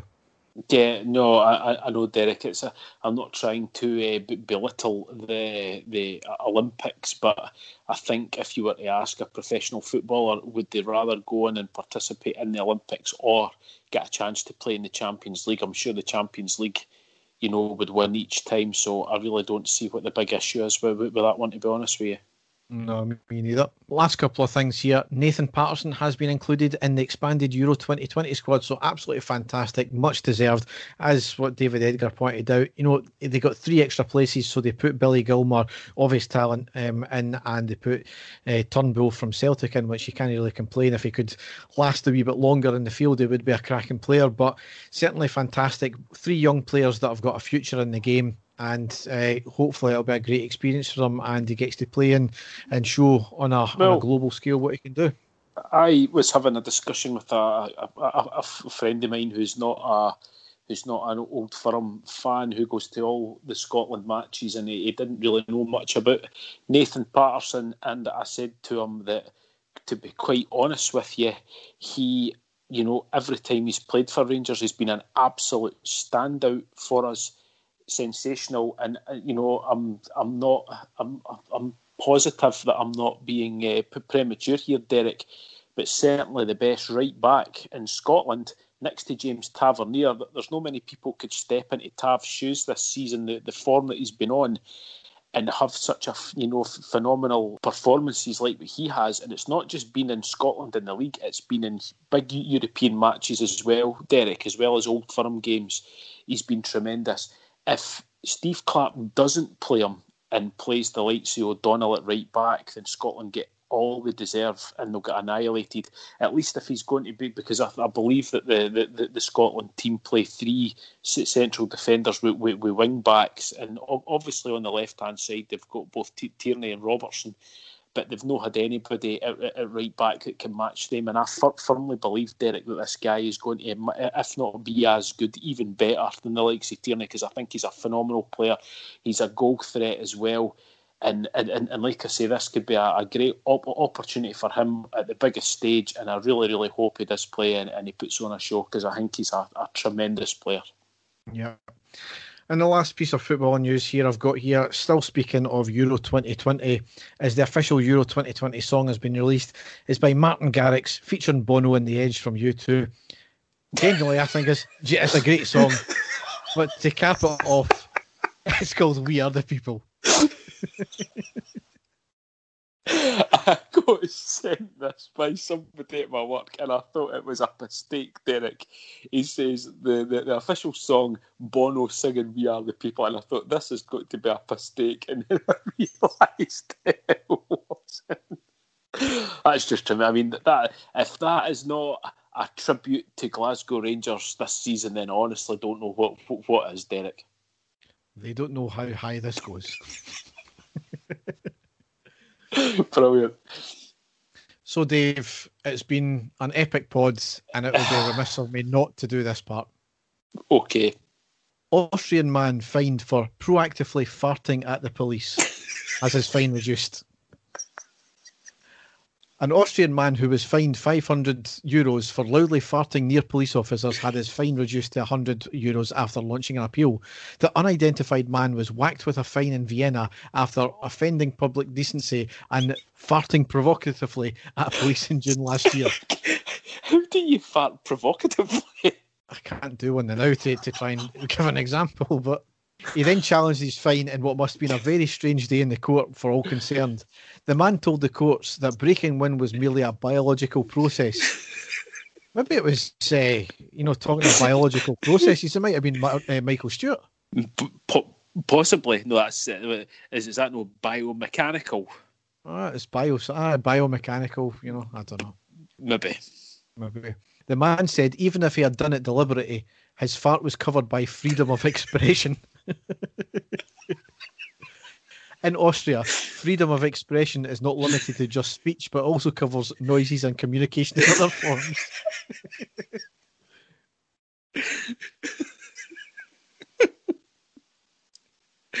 I still don't know how, how you can fart provocatively, Derek. That's a, that's a new one on me. Oh, that's beautiful. That is a great story. what a way to what a way to end an absolute epic podcast. Exactly. It's it's it's been long. There's been. I'm so glad that we managed to to speak about the incredible achievements of the club this season. Everything that's happened, we've covered in great de- detail the the the good and the bad uh, of what's happened over the past few, few weeks. So everybody out there, I know it's been it's been a long podcast, but I hope you've you've stuck with us to the end, just even to hear that last story. As I said, Dave and I are going to take a wee bit of time off now. Know that the last kind of seven weeks that Aye. Dave decided to go off on a jolly was was Fucking- long enough. Yeah, yeah, I'd get the blame for that one. eh?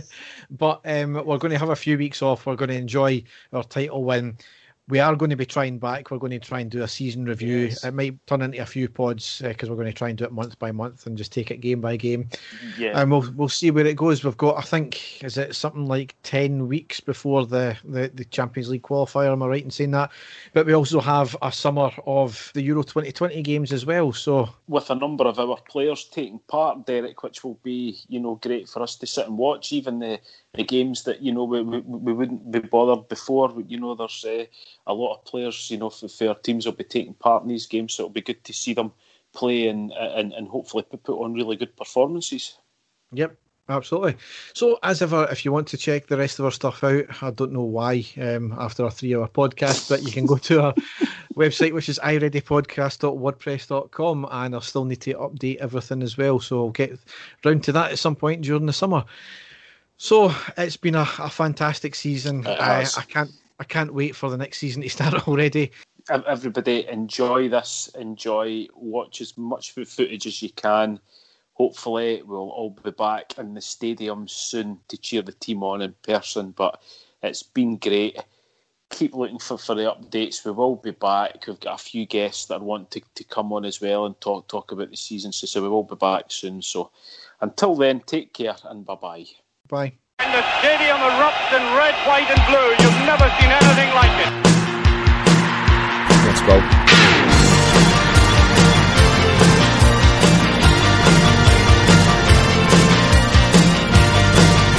Manchester, brace yourself.